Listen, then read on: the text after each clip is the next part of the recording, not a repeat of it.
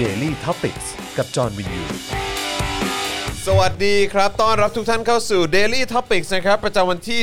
17 มิถุนายน นะครับ 2564 นะครับ อยู่กับผม จอห์นวินยู นะครับ นะฮะ แล้วก็แน่นอนนะครับ วันนี้อยู่กับคุณปาล์มด้วยนะฮะ คุณปาล์มวีคลี่ สวัสดีครับผม ฮัลโหลสวัสดีครับ สวัสดีครับ สวัสดีครับคุณผู้ชมครับ เหลืออีก 190 119 วันเท่านั้น นะครับ ไปเพิ่มให้เขาทำไม 119 วันเท่านั้น เราก็จะได้เปิดประเทศกันแล้ว โอ้ นะครับ โห ผม แล้วก็ความเจริญรุ่งเรือง อ่า นะครับนะฮะความเป็นมหาอำนาจทางเศรษฐกิจ โอ้ นะฮะ สุดยอดฮะ ของไทย ครับ นะ ผ ครั ม นะฮะในเอเชียนะครับ อ่า แล้วก็ระดับสากลก็จะกลับมาภาย อ่า ใต้การนำของประยุทธ์จันทร์โอชาครับ หัวหน้าสบค ซึ่งเป็นคนที่ยอดเยี่ยมมาก และยังเป็นนายกรัฐมนตรีด้วย และควบอีกหลายตำแหน่งแต่ประเด็นก็คือว่าเราทำแบบนี้แม้ว่าทุก ฮะ ๆ ครั้งที่เรามาจัดรายการเนี่ย ครับ เราก็เขาน์ดาวน์ไป เรานับถ เรื่ อ อย ยหลังกันหน่อยดีกว่าเนอะ ๆวันนี้คือ 119 นะฮะ ร้อยสิบเก้า โอเค นะครับเออนะ สุดย ฮะ อด อ่าแล้วก็แน่นอนนะครับวันนี้ก็มาดูแลการไลฟ์นะครับแล้วก็จัดรายการร่วมกับเรานะครับอาจารย์แบงค์นะครับมองบนถอนหายใจไปพลางๆนะครับ สวัสดีครับ สวัสดีครับอาจารย์แบงค์ สวัสดีครับนะฮะ โอ้โห มาละ แต่มีเสียงนี้ เมื่อช่วงบ่ายเราเพิ่งคุยกับน้องไมค์นะ ครั ฮะ บ ไมค์ ผม พานุพงศ์ไป ฮะ นะครับนะฮะก็โอ้โหผมรู้สึกว่าน่าสนใจมากในหลาย ๆ เรื่องที่น้องไม้มาเล่าให้ฟังนะครับ อ่าน นะฮะรวมถึงประเด็นที่เกิดขึ้นในเรือนจำด้วย ครับ นะครับสถานการณ์การระบาดของโควิดในเรือนจ อืม ำนะครับน้องไม้เจออะไรมาบ้างเอามา ครับ แชร์ให้ฟังหมดเลย จริงมาก หมดเลยครับ โอ้โห หมดหมดหมดเปลือกเลยฮะ โอ้โห นะครับแล้วก็พูดถึงเรื่องของ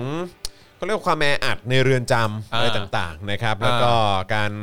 เอ่อมุมมองในเรื่องของกระบวนการยุติธรรมของไทย ครับ นะครับแทบจะทั้งระบบเลยนะครับ อ่า ตั้งแต่ตำรวจไปจนถึงศาลนะครับมาจนถึงกระทรวงยุติธรรมนะครับแล้วก็มาจนถึงเรือนจำเนี่ยแหละครับกรมราชทัณฑ์เนี่ยแหละครับ ครับผม นะฮะ นะฮะแล้วก็น้องไม้ก็ยังบอกด้วยนะครับว่าเอ่อปีนี้นะครับก็น่าจะมีการรวมตัวกันอย่างแน่นอน ครับผม เดี๋ยวเราก็คงจะได้กลับมาเจอกัน สุขภาพ นะคบ ร่างกายน้องไม้ดูเป็นไง แข็งแรงสดใส โอเค ดูดีนะฮะเฟรชสุดๆเลยนะครับ อ่าน นะถือว่าเป็นเรื่องที่ดีมากๆ เรียกว่าพร้อม ใช่นะครับ นะก็ติดตามกันได้นะครับสำหรับซีรีส์ราษฎรทอล์กเนี่ยนะครับก็จะมีไปเรื่อย ครับ ๆนะครับคิวที่ตอนนี้กำลังเอ่อพยายามรวมกันอยู่เนี่ยนะครับก็ที่แน่ๆก็จะมีธนาอานนท์ด้วย ครับ อัปเดตการกลับมาอีกครั้งของเพนกวิน อ่าน นะครับนะคุณเบนจานะครับนะเบนจาปันใช่ไหมครับน้องตี้อ่า ค น้ รั อบ งตี้เดี๋ยวก็จะคุยด้วยโอ้ยคือเยอะแยะมากมายครับ ฮะ นะเพราะฉะนั้นก็เดี๋ยวเราจะมีโอกาสได้คุยกับคุยกับพวกเขาอย่างแน่นอน ครับ นะครับเดี๋ยวขอเคลียร์แล้วก็เอ่อวางคิวกันนิดหนึ่ง คนะรับ ครับ ผม นะฮะก็หลายต่อหลายคนก็เอ่อจะได้ติดตามชมกันเป็นการอุ่นเครื่องก่อน ครับ จะไปเจอกันแบบตัวเป็นๆบนท้องถนนน่ะนะครับ ครับผม นะฮะอ่ะโอเคนะครับ ใครที่เข้ามาแล้วก็อย่าลืมกดไลค์กดแชร์กันด้วยนะครับนะฮะทักทายกันด้วยนะครับคอมคอมเมนต์กันเข้ามาหน่อยนะครับผมนะฮะมามาคุยกันนะครับ แล้วก็ใครที่อยากจะเอ่อสนับสนุนพวกเรานะครับ ก็ย้ำอีกครั้งเอ่อทำด้วยการกดไลค์กดแชร์ก่อนละกันนะค ครั รับ บ ใครที่ดูผ่านทาง Facebook กดไลค์กด Follow กด Favorite ไว้ด้วยนะครับแล้วก็กดกระดิ่งตรงเอ่อพวกคลิปวิดีโอไว้นะครับผมแล้วก็ถ้าเกิดว่าเป็นทาง u t u b e นะครับก็อย่าลืมกด subscribe ด้วยนะครับฐานคนดูของเราก็จะได้เพิ่มเติมมากยิ่งขึ้น ถือว่าเป็นการสนับสนุนช่องของเราด้วยนะครับ ครับ ใครที่ติดตามทาง Twitter นะครับก็สามารถติดตามได้จะ Follow ผมก็ได้นะครับแอจอนวินยูหรือว่า Follow กันก็ได้ที่เอ่อ Daily Topics TH นั่นเองนะครับก็สามารถติดตามได้ด้วยเหมือนกันนะครับ ครับ และใครที่อยากจะสนับสนุนเรานะครับก็สนับสนุนให้เรามีกำลังในการผลิตคอนเทนต์ ผ่านทางบัญชีกสิกรไทยครับ 0698975539 หรือสแกน QR Code นะครับนะฮะหรือว่าสนับสนุนเราแบบรายเดือนนะครับ ผ่านทาง YouTube Membership นะครับ กดปุ่มจอย หรือสมัครข้างปุ่ม subscribe ได้เลยนะครับผมนะแล้วก็ไปเลือกแพ็กเกจในการสนับสนุนกันได้นะครับแล้วก็หลังจากนั้นนะครับอย่าลืมกดกระดิ่ง หรือว่าสั่นระฆังด้วยนะครับจะได้ ครับ เตือนทุกๆ ครั้งที่มีเอ่อคลิปใหม่หรือว่ามีไลฟ์ไหมาให้คุณได้ติดตามกันนะครับนั่น ครับ คือ ช่องทางในการสนับสนุนเราแบบรายเดือนใน YouTube นะครับ ส่วนทาง Facebook นะครับ ที่หน้าแรกของแฟนเพจของเราครับ Daily Topics นั่นเองนะครับ ก็จะมีปุ่ม Become a supporter นะครับ ก็ไปกดกันได้นะครับ อันนี้ก็เป็นการสนับสนุนแบบรายเดือนนะครับ หรือว่าใต้ไลฟ์นี้ข้างกล่องคอมเมนต์นะครับ จะมีปุ่มสีเขียวอยู่นั่นคือปุ่ม supporter นั่นเอง ไปกดแล้วก็เลือกสนับสนุนเราได้นะครับ หรือว่าจะส่งดาวเข้ามาหรือว่าไปช้อปปิ้งกันที่ Spoke Dark Store นะครับ ครับ ใครอยู่ต่างประเทศอยากสนับสนุนพวกเราก็สนับสนุนพวกเราได้ผ่านทาง PayPal นั่นเองนะครับ เพย์พานี่ก็วิธีปกติเลยใช่ไหม ใช่ก็คือก็ก็เข้าบัญชีเหมือนกัน โอเค านะครับผม ครับ นะฮะโอ้โหวันนี้รู้สึกหน้าแบบโล่งมากเลยอะ เมื่อเห็นเห็น รู้สึกหน้าโป้มากเลยอะ เพราะโกนหนวดอะไร เออเพราะโกนหนวด เออผมก็ไม่ค่อยได้สังเกตนะ เพราะว่าจริงๆ แล้วคุณก็เหมือนแบบก็คิดจะไว้ก็ไว้มาช่วงนึง ใช่ แล้วก็จะ ใช่ โกนก็โกน ใช่ ซะ ใช่คือคือวันนี้แค่แค่รู้สึกว่าเหมือนแบบเออทำไมมัน เขาเรียกอะไรนะมันหนวดมันยาวอ่ะ อ่ามั มันมันเป็นเส้นแล้วมันแบบว่าทิ่มทิมงองอๆออกมาเป็นอะไรแบบเนี้ยคื ก็เลย คือมันมันเหมือนเป็นเป็นช่วงก่อนที่มันจะยาวแล้วมันจะตกลงมา อ๋อ มันจะมีช่วงนั้น เออ มันจะ มันจะมี มีช่วงที่ ช่วงนั้น แบบเชิดเชิดๆจะงอยจะงอยขึ้นมาหน่อยอะไรอย่างเงี้ย อ่า เออ แล้วผมก็รู้สึกว่า โอ้ยลำคาญก็เลยแบบว่าโกนดีกว่า จริง ๆ ก็เล็มก็ได้นะ ๆก็ใช่ก็ใช่ แต่ว่าเล็มเองก็จะไม่สวยงามอีก ใช่ใช่ โกนซะเลยดีกว่า โกนซะเลย แล้วก็รอให้มันขึ้นใหม่ก็จบ ไม่พรุ่งนี้ก็ยาวเหมือนเดิม พ แล้ว รุ่งนี้ก็ยาวเหมือนเดิมนะครับ เออ มันไวมาก ไม่รู้ ไวมาก ผมฮอร์โมนเพศชายนี่ยังดีอยู่หรือว่ายังไงก็ไม่รู้ เขาเรียกว่าฮอร์โมนเพศชายสนั่นฮะ สนั่นเลยเหรอฮะ ฮะเขาเรียกว่า โอ้นี่คุณใช้ว่าสนั่นเลย แข็ง เหอคบ แรงท่านหนวด อ๋อ ขึ้น ครับผม ยาวเร็วอะไรอย่างเงี้ย โค ฮอร์โมนเพศชายสนั่น โอเคอยู่ นะ โอเคอยู่ยังแข็งแรงอยู่ยังแข็งแรงอยู่ อ๋อที่ผมถามเรื่องเพย์พาเพราะว่าเขียนคุณไทนี่ส่งเข้ามาบอกผมว่าเมื่อวานมีคุณผู้ชมหลายคนบอกว่าอ่าไอเพย์พาทำยังไง อ๋อครับ อ่าก็ ผ เลย ม ถามดู ก็คือถ้าติดติดตามอยู่ต่างประเทศนะครับ ก็ ครับ สามารถโอนผ่านเพย์พาเข้าบัญชีเราได้เลย โอเค นะครับ ครับผม นะฮะก็สนับสนุนผ่านทางนั้นได้นะครับ ครับผม นะฮะวันนี้ก็มีเรื่องราวให้คุยกันเยอะ อ๋อแน่นอนฮะ ครับต่อเนื่องกันจาก 120 วันเมื่อวาน นะครับนะฮะซึ่งวันนี้เราตั้งชื่อไว้เลยว่าเตรียมเฮ120 วันฝันหวาน เออ นายกจูงขี่เรือดำน้ำลงบาดาลพร้อมสู้สงครามโควิดครับ อ่านี่คือชื่อของเรา ครับผมนะฮะ เตรียมเฮร้อยยี่สิบวันฝันหวาน ครับ ไปเตรียมเพลงแล้วผมผมรู้สึกเหมือน จะแจกเงินอีกแล้วอะ เข้ากองทุน แจกเงินก็เยอะเหลือเกินเนาะ แจกเก่ง เออ แจกเก่ง แล้ววันเนี้ย ทำไม วันเนี้ยตลกมากคือตอนกลางวันใช่ไหมผมก็ อ่า เอ่อผมก็ขี่สกูตเตอร์ไฟฟ้าของผมเนี่ย อืม ใส่หน้ากากอะไรทุกอย่างเป็นอย่างดี ไปหน้าปากซอย ครับ ไปซื้อของตรงตลาด อืม ไปซื้อไปซื้อข้าวไปซื้ออะไรพวกเนี้ยพวกพวกก๋วยตงก๋วยเตี๋ยวอยากกินเนี่ยวันเนี้ย อืม เออก็เลยแบบขี่สกูตเตอร์ออกไป แล้วผมก็ขี่ผ่านผ่านไอ้เหมือนแบบเป็นร้านเป็นคล้ายๆมินิมาร์ทอะอาจารย์แบงค์ อืม ซึ่งผมเข้าใจว่าอันนั้นน่ะน่าจะเป็นมินิมาร์ทที่ที่แบบที่เขารับใบ รับบัตร ครับ อ๋อที่ที่เขาเปิดใหม่ที่เขาอยู่ตรงกลางซอย ใช่ ใช่ไหม ใช่ ใช่ อันนั้นคืออันที่เขาเอาไว้รับไอ้ที่ที่รัฐ ทุก บาล อย่าง จ่ายเงินเข้ามาในในบัตร แล้วก็ให้เอาไปใช้ บัตร ในร้านค้าเหล่านั้นใช่ไหม บัตรประชารัฐ นั่น โครง แหละ การทุกโครงการครับ นั่นแหละเอออผมก็แบบเฮ้ยคืออะไรวะเออ แล้วก็แบบว่าก็ขี่ผ่านแล้วผมก็ผมก็ผมก็เข้าใจว่าว่ามันเป็นว่าว่ามันเป็นอย่างนั้นแหละ อืม เออซึ่งก็เลยมาถามอาจารย์แบงก์ก็สรุปว่าคอนเฟิร์มว่าว่ามันใช่ อ่า ใช่ไหมฮะก็คือแต่ผมผ่านไปอ่ะแล้วแวบนั้นวินาทีนั้นผมก็เห็นเป็นพูดพูดยี่ห้อได้แหละแคมรี่ อืม รุ่นใหม่ล่าสุด เออ เออแต่แต่ไม่ใช่ป้ายแดงนะ แต่ก็คือไอ้รุ่นรุ่นใหม่ล่าสุดอ่ะ อืม จอดอยู่แล้วก็ท้ายก็เปิดอยู่ อืม แล้วก็ก็มีคนเดินเอาถุงของเขิงอะไรต่างๆมา มาเก็บ ใส่ก็คือ เออ ก็ซื้อของจากในร้านนั้นน่ะแหละ เออ แล้วก็เอามาใส่ท้ายรถ อ่า ผมก็แบบเออโอเค ก็สงสัยเขาก็คงมีบัตรสวัสดิการหรือบัตรคนจนหรืออะไรหรือเปล่าผมก็ไม่รู้เหมือนกัน อ๋อ เออก็ก็ก็ก็ไม่ได้คิดอะไร เออก็ก็ไม่อยากคิดมากอ่ะ อ่า เอออะไรอย่างเงี้ยใช่ป่ะแล้วก็โอเคก็ไปซื้อก๋วยเตี๋ยวเสร็จ อืม วนกลับมาอีกครั้งหนึ่ง อ่า เพราะมันต้องเป็นมันผ่านทางกลับไง อ่า ก็กลับวนกลับมา เห็นคราวนี้เป็นเบนซ์เว้ย ซื้อของผ่าน บัตร แต่ผมไม่รู้ซื้อร้านนั้นหรือเปล่านะ อ่า แต่คือผมก็เห็นถือถือถุงมาแล้วข้างในก็มีแบบพวกน้ำยาอะไรนะ น้ำยาเอ่อซักผ้าน้ำยา อ่า อะไรต่างๆ หรือของเขิงอะไรต่างๆอ่ะ อ่า ก็เดินออกมาจากร้านนั้นแล้วก็มาใส่ท้ายรถเนี่ยแหละ อ่า เฮ้ยเขาจ่ายตังค์ปกติ ก็คง เปล่ จ่ายตังค์ปกติมั้งอะไรเงี้ยผมก็ไม่รู้เหมือนกันแต่ผมก็แค่แบบ เออก็เออก็ไม่รู้ว่ะ ไม่ เออ มึงคิดมาก ผมก็ไม่รู้ผมก็อาจจะคิดมากไปก็ได้ เพราะว่าใน ออ ความเป็นจริงแล้วเนี่ยร้านนั้นเนี่ยมันมันคือคือโดยเนื้อหาคือ ไม่ ร้าน แต่ต ที่ รง ว่า ข้ามก็มีเอาตรงๆก็มีบิ๊กซีฮะ อ่า เออบิ๊กซีบิ๊กซีเอ็กซ์เพรสป่ะเขาเรียกว่าอะไรนะเออใช่ไหม อ่า Big C แล้วข้างๆกันก็มีเซเว่น อ่า ใช่ไหมหรืออะไรอย่างเงี้ยคือผม อืม ก็แค่แบบก็แปลกใจเฉยๆไง ไม่แต่แต่ประเด็นก็คือ เออ ว่าโดยโดยเนื้อหาแล้วเนี่ยร้านที่คุณว่าเนี่ยที่อาจารย์แบงค์ว่าเนี่ยมันไม่ได้จำเป็นต้องใช้บัตรอย่างเดียวถูกไหมมันสามารถจะซื้อของโดยจ่ายเงินสดก็ได้ใช่ไหม ก็คงได้แหละก็คงได้แหละ เออ ใช่ เพราะฉะนั้น ไม่แต่แต่ผมก็จะมีความรู้สึกว่าก่อนหน้านั้นมันก็มีข่าวใช่ไหมว่าที่ อ่ามี มีคนก็ไปลงทะเบียนที่เออก็ก็จริง ๆ ก็ไม่ได้เขาเรียกว่าอะไรนะ ไม่ได้เออไม่ได้เดือดร้อนอ่ะ อ่า เออก็เขาก็มีไปลงทะเบียนเหมือนกัน อ่า อะไรอย่างเงี้ยเออ ไม่แน่หรอกแม่บ้านเขาอาจจะฝากซื้อก็ได้ ก็เป็นไปได้ก็เป็นไปได้ แต่อย่างไรก็ตามอย่างไรก็ตามคือจริง ๆ แล้วอ่ะไอ้เงินช่วยเหลืออะไรทุกอย่างเหล่าเนี้ย อ่า ประชาชนทุกคนควรจะได้อยู่แล้วไง ก็ใช่ไงครับ เออ จะได้ไม่ต้องแข่งแย่งแข่งขันตีกัน ใช่ อย่างที่ผมเคยบอกไปแล้ว ใช่ ตลาดหนึ่งตลาด สมมุติว่า 50%ได้รับได้รับอ่านโยบายอะไรบางอย่างมาอีก 50%ลงไม่ทัน อืม ก็นั่นแหละครึ่งหนึ่งของตลาดก็ตายไปเลยอะ ใช่ มัน เออ มันก็ยัง เพราะฉะนั้ มันนก็อย่าง คือ นั้จนเอง ริงๆแล้วในความรู้สึกผมอ่ะ มันก็ควรจะทุกคนก็ควรจะได้ ใช่ อย่างเท่าเทียมกัน อืม แล้วก็ได้รับการช่วยเหลือ ครับ ใช่ไหมเข้าเข้าถึงการช่วยเหลือได้อย่างเท่าเทียมกันทุกคน ใช่ ใช่ไหมครับ แต่ ประเด็น ว่าที่ผ่านมาที่เรา ใช่ เจอเราก็จะเจอแต่แบบลักษณะของการชิงโชคซะมากกว่า คือประเด็นนะตอนนี้มันก็ในหนึ่งอารมณ์ก็คือการเยียวยาใช่ไหมสำหรับให้ตัวประชาชนเองด้วย แล้วก็สำหรับให้ร้านค้าเองด้วย แต่ประเด็นนะตอนนี้หลาย ๆ คนที่เขาคิดคือว่ามันเป็นการเยียวยาผ่านการแข่งแย่งชิงดี ให้ทุกคนมาแข่งขันกัน ว่าใครจะได้ไปบ้างใครไม่ได้บ้างพาร์ทของประชาชนที่เป็นคนจับจ่ายใช้สอยก็คือว่าคุณมีแอปที่ว่านี้หรือเปล่า เนี่ แต่ ย พาร์ท คุณ ของร้านค้าก็อีกเรื่องหนึง คุณทิพย์ทิพย์เมื่อกี้เขาคอมเมนต์มาอาจานแบงค์ขยับขึ้นนิดนึงได้ปะบอกว่าเรื่องจริงค่ะเนี่ยขับเบนซ์ขับแคมรี่ถามว่ารับไหมรับไหมเยอะเลยค่ะ ก็คือแปลว่าก็คือเขา หมาย ก็ ว่ารับ เขาก็ได้บัตร บัตรนี้ไหม อันนี้ เหรอ เหมือนกันแหละ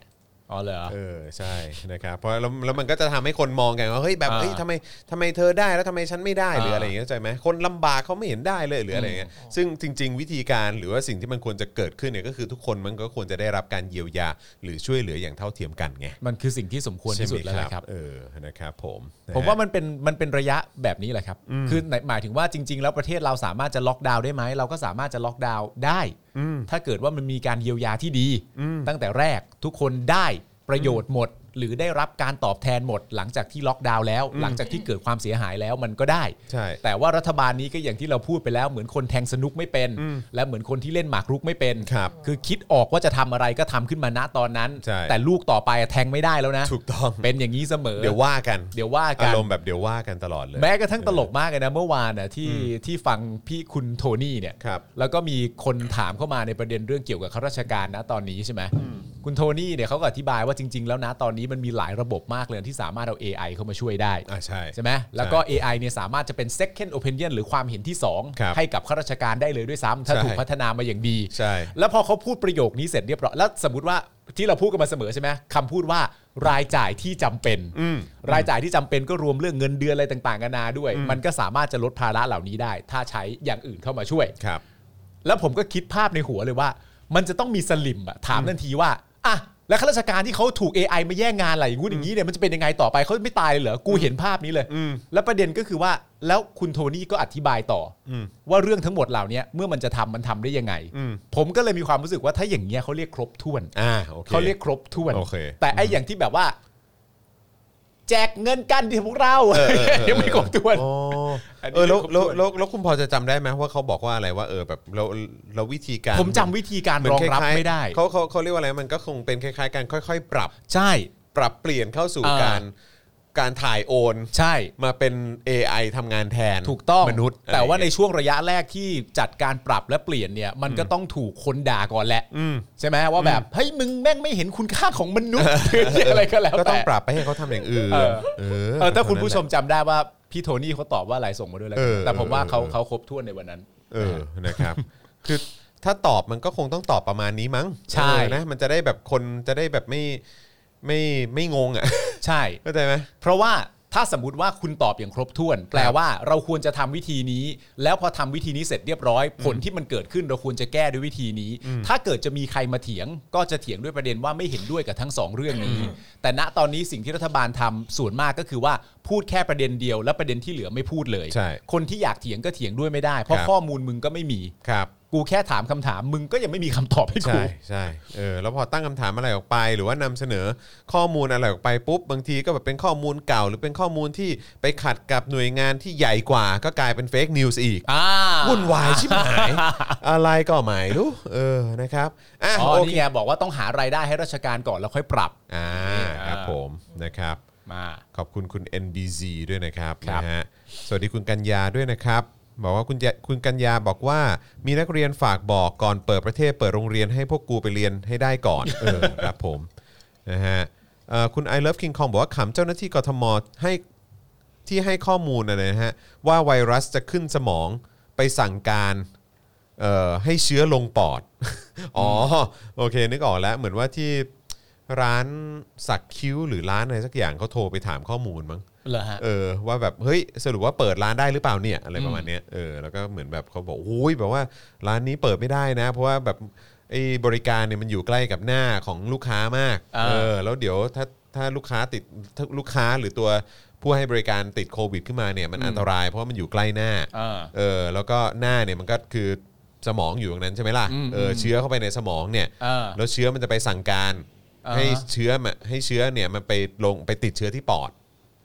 อันนี้เป็นข้อมูลจากใครฮะ ก็เขาว่า เขาว่าอย่างนั้น เขาว่าว่าเขา เออ โทรไปที่ที่กทม หรือหน่วยงานรัฐนี่แหละ เออ เออ แล้วเดี๋ยวแล้วอธิบายให้ฟังว่าแบบ พอ นี้ เซ็นเตอร์เขาอธิบายมาแบบนี้ ว่าการให้บริการการสักคิ้วเนี่ย เออ คิ้วเนี่ยมันอยู่ใกล้กับส คื ม อ อง ก็นอนอย่างนี้ใช่ไหม อ่า เออก็นอนอย่างนี้ใช่ไหมแล้วเวลาเขาสักเนี่ยก็คืออา หน้ามันก็จะใกล้กัน หน้ามันก็จะใกล้กัน แล้วตรงแล้วหน้าเนี่ยมันก็คือสมองเราอยู่ตรงนั้นไง แล้วเดี๋ยวมันไปติดที่สมอง เออ แล้วสมองก็ คือถ้ามันจะสั่ง เข้าไป การ ปุ๊บมันเข้าไวมากเพราะว่ามัน ปุ๊บ จมูกไง เออ จมูกอยู่ใกล้อะไรจมูกอยู่ใกล้สมอง สมองเลย อ่าใช่ไหมมันก็จะ เออ ติดไง ติดปุ๊บเสร็จ ติด เรียบร้อ ปุ๊บยปุ๊ ส บ มองจะสั่งการ เออ สมองหลังจากติดเชื้อแล้วก็จะสั่ง ปุ๊บ การให้ อ่า เชื้อเนี่ยไปลงปอด เชื้อก็ไหลลงมาที่ปอดทัน อ่า ที ใช่ก็แบบรับทราบครับท่านอะไรก็จะไป อ๋อ ลงที่ แบบว่า ปอดแล้วก็อ่าเรายึดได้แล้วครับท่านอะไรอย่าง อ๋ เงี้ย อเหมือนแบบโอเค เชื้อเข้าไปก่อน อ่า ผ่านจมูกผ่านการหายใจ ครับผม เข้าสมอง ครับ สมอง มันยึ สั่ ด ง มันยึดสมองได้แล้ว ที่สมองปุ๊บ อ่า เรียบร้อยสม ครับ แล้วสมองสั่งทันทีไป ครับ ปอดเลยลูก เออ นี่ อะไรอย่างเงี้ย ไปปอดเลยลูกก็เดิ ใช่ นตามมาปอด เข้าไม่เข้าก็อยู่ ที่ ที่นะฮะเอ่อยุทธศาสตร์ ยุทธศาสตร์ เอ่อของ แต่ละคน ของเชื้อนะฮะ อ่า แล้วก็สมองนี่จะวางจะวางเกมยังไง เอออ อะไรอย่างงี้ แต่ถ้าเกิดว่าสมองมียุทธศาสตร์ชาติ 20 ปี โอ้โหสบายค ก็ รับ สบายเพราะวางแผนไว้หมดแล้ว พังหมดแน่นอนฮะ เละทั้งตัว เละทั้งตัว อ๋อ แต่มันก็อันเดียวกับเหมือนบอกที่บอกว่าร้านนวดสามารถนวดฝ่าเท้าได้อย่างเดียว จะได้ไกลๆกับสมอง อ๋อ กูเข้าใจแล้ว เดี๋ยว กู นะ ก็สงสัยมาตั้งนานว่าเออทำไมนวดฝ่าเท้าอย่างเดียว ไม่เพราะจำได้ว่าเหมือนแบบมันเป็นคลิปที่พี่ยุทธละมั้ง เออ พี่ยุทธเอามาเปิดอ่ะ เออ เออแล้วก็ถามถามถามคุณน้องไบรท์เนี่ย อ่า เออว่าแบบว่ามันอย่างนั้นได้ด้วยเหรอน้องไบรท์ โยนขี้นี่ หว่าโยนขี้นี่หว่า ก็งงขนาดพี่ยุทธยังงง เออ เอาแล้วถ้าเกิดว่าเราทำการนวดเท้า ครับ ทำการนวดเท้า ฮะ นวดไปนวดมาปุ๊บ ครับ หน้ากับเท้า ครับ มันอยู่ใกล้กัน อ่า หายใจไปลงเท้า ครับผม เท้าติด ฮะ เท้าก็สั่ง การ เท้าเท้า ให้ทำ เริ่ม อะไรฮะ เท้าเริ่มสั่งการ เฮ้ย มึงกลับบ้านไปนะ แล้วไปใส่คอนเวิร์ต เท้าสั่งการ จะไปแจ้หน้าใครฮะไปแจ้หน้าใคร อ๋อ ครั มั บ นก็เป็นไปได้ไง มันแล้วแต่ว่าเชื้อเข้าไปสั่งการ ที่ไหน โอเค เข้าใจแล้วเข้าใจแล้ว เออ โอเค เอออ๋อเพราะปรสิตมันฝังอยู่ในสมองโอ้โหครับผม โอเคโอเค นะฮะ ครับ อ๋อ ได้ได้ได้ครับ คนที่เขาตอบนี่เขาเพิ่งเล่นวินเลดมาแน่เลย คุณเกโก้บอกว่า this is why I said basic science is important เออเออน่าสนใจ น่าสนใจ เออก็นั่นแหละแต่ น่าสนใจ แต่ก็ก็ไม่รู้เหมือนกันนะครับ เออแต่เหมือน call center เขาคงกลัวโควิดมากหรืออะไรอย่างงี้ ใช่ มั้งเออหรือว่าอยากจะ point out หรือชี้ให้เห็นถึงความน่ากลัวของโควิดมากข ไม่ นาดเนี้ย แต่คือประเด็นของผม แต่ว่าถ้ามันฉลาดถ้าเชื้อไวรัสมันฉลาดขนาดนั้นมันคงครองโลกไปแล้วอะ ใช่ ใช่ไหม แต่มันก็อาจจะเลือกประเทศที่มันจะครองไง เออ มันแบบคิดแบบ ประเทศไทยน่าสนใจ เรามีโควิดมาแล้ว ประมาณปีกว่าแล้ว ไหนดูปัจจัยสิ ไหนดู ว่า ปัจจัยรอบ ประเท ด้า ศ นสิ ไหนมัน อ่า เวิร์กเออไบเดนเหรอ ไออเมริกา มันมีใครไบเดนเหรอ แล้วมันเอ้ยเป็นประชาธิปไตยด้วยไง เดี๋ยวนะ เช็คให้ชัวร์สิ มันไบเดนหรือยังทรัมป์อยู่ ไบเดน อ๋อไบเดนแล้ว ไบเดนไบเดนเออ พักก่อนพักก่อน เออพักก่อน แป๊บง พักก่อน แป๊บง พักก่อนเออ ไหนสิลอยไปดู แคนาดาไหม ประเทศ แคนาดา เออเป็นแคนาดา ไม่ เอ้ย เอา ไม่ได้เว้ย แหมญี่ปุ่นเหรอญี่ปุ่น ไม่ โอ้ยญี่ปุ่น ได้เหมือนกัน นี่มีแอสตราเซเนกาผลิตในประเทศตัวเองได้ด้วยเหมือน โอ้ กัน สุ นะ ดยอดมาก เออแล้วก็ได้ข่าวว่าเกินจำนวนประชากรแล้ว แต่แม้กระทั่ง แล้วก็มีไฟเซอร์ด้วย แต่แม้กระทั่งว่าเขาจะผลิตได้เกินจำนวนประชากร เขาก็จะไม่ใช้แอสตราเซเนกาอย่างเดียว ใช่ เขาจะหาตัวอื่นเข้ามาด้วย เฮ้ย เพราะฉะนั้นพับไปก่อนพับ ไม่ ป ได้ ก่อน พวกนี้มันรอบคอบ พับไปก่อนมันรอบคอบไป มันมันคิดเยอะมันคิดเยอะเออครับผม โลกอะไรฮะ เมื่อกี้มีคนดูเขารู้แล้วนะว่า อะไรฮะ โอเปอเรเตอร์คนนั้นเป็นใคร ใครฮะ เอาเบิร์ดเวสเกอร์ อัลเบิร์ตเวสเกอร์ ของ Resident Evil อ่ะเออครับผม เชื้อมันเดินทางต่อ เออ มันเดินทางต่อแบบ เอ้ย มาแถบเอเชีย เอ แล้ว อเออเออ ไปแถวเอเชียอาคาเน เออ ซะหน่อย เออเฮ้ยลาว ลาว เชี่ ส ย ปปลาว มีมัน มัน มีไฟเซอร์ว่ะ Pfizer เว้ย มันมีไฟเซอร์ ไม่ได้ไม่ได้ แถมันได้ซีโนฟาร์มมา มันแถมได้ซีนิฟาร์มอีกต่างหาก ฟรีมาอีกอื้อหือ มันก็เริ่มคิดในใจแล้ว เฮ้ย มีประเทศข้างเคียงกับสปปลาว ที่สักคิ้วไหม เริ่มคิด มันเริ่มคิดละเฮ้ย มันสักคิ้วหรือเปล่า มีประเทศไทยเหรอ ประเทศไทยนี่ใครเป็นผู้นำ เอาประยุทธ์ ประยุทธ์จันทร์โอชา เฮ้ยคนนี้โอเค คนนี้ เจ็ดปี 7 ปีมีลุ้น เออเจ็ดปีมีลุ้นเออ เจ็ด ครับ ปี ผ มีลุ้นเข้ามาครองประเทศนี้ เอ้ ดี ย กว่า แต่ว่าเฮ้ยเราต้องระวังนิดนึงไหม ระวังอะไร เพราะเขาอ่ะเป็นนักกู้แห่งลุ่มแม่น้ำเจ้าพระยา ไม่ได้ไฮ หันไปถามลูกน้อง เออ เฮ้ย เอาไงดีพวกเราเชื้อไวรัสทั้งหลาย กูได้ข่าวว่า เออ คนคนเนี้ยเขาเป็นนักกู้แห่งลุ่มแม่น้ำเจ้าพระยา เรียกประชุมเลย เออ มันคืออะไรวะ เออ ลูกน้องตอบไม่ได้สำคัญเหียอะไร ไม่ได้สำคัญเหียอะไรทำไม่ต้องคิดมาก ไม่เป็นไรไม่เป็นไร ไม่ได้สำคัญเหียอะไร กู้ไปก็ใช้ไม่ทัน กู้ไปก็ใช้ไม่ทัน แล้ววิธีการกู้มันเป็นยังไง เออ ก็กู้ให้บางคนไง เออ แล้วเวลาใช้อ่ะใช้ทุกคน ใช้ร่วมกันทั้งประเทศ ว่าแบบนี้ถ้าติดก็ติดได้ทุกคนสิ นี่ปุ๊บงั้นเราเริ่มต้นจากการนวดฝ่าเท้าให้ มัน ไอ้เหี้ยโอ้ตับใหญ่เลย ตับใหญ่เลย โอ้ตับใหญ่เลย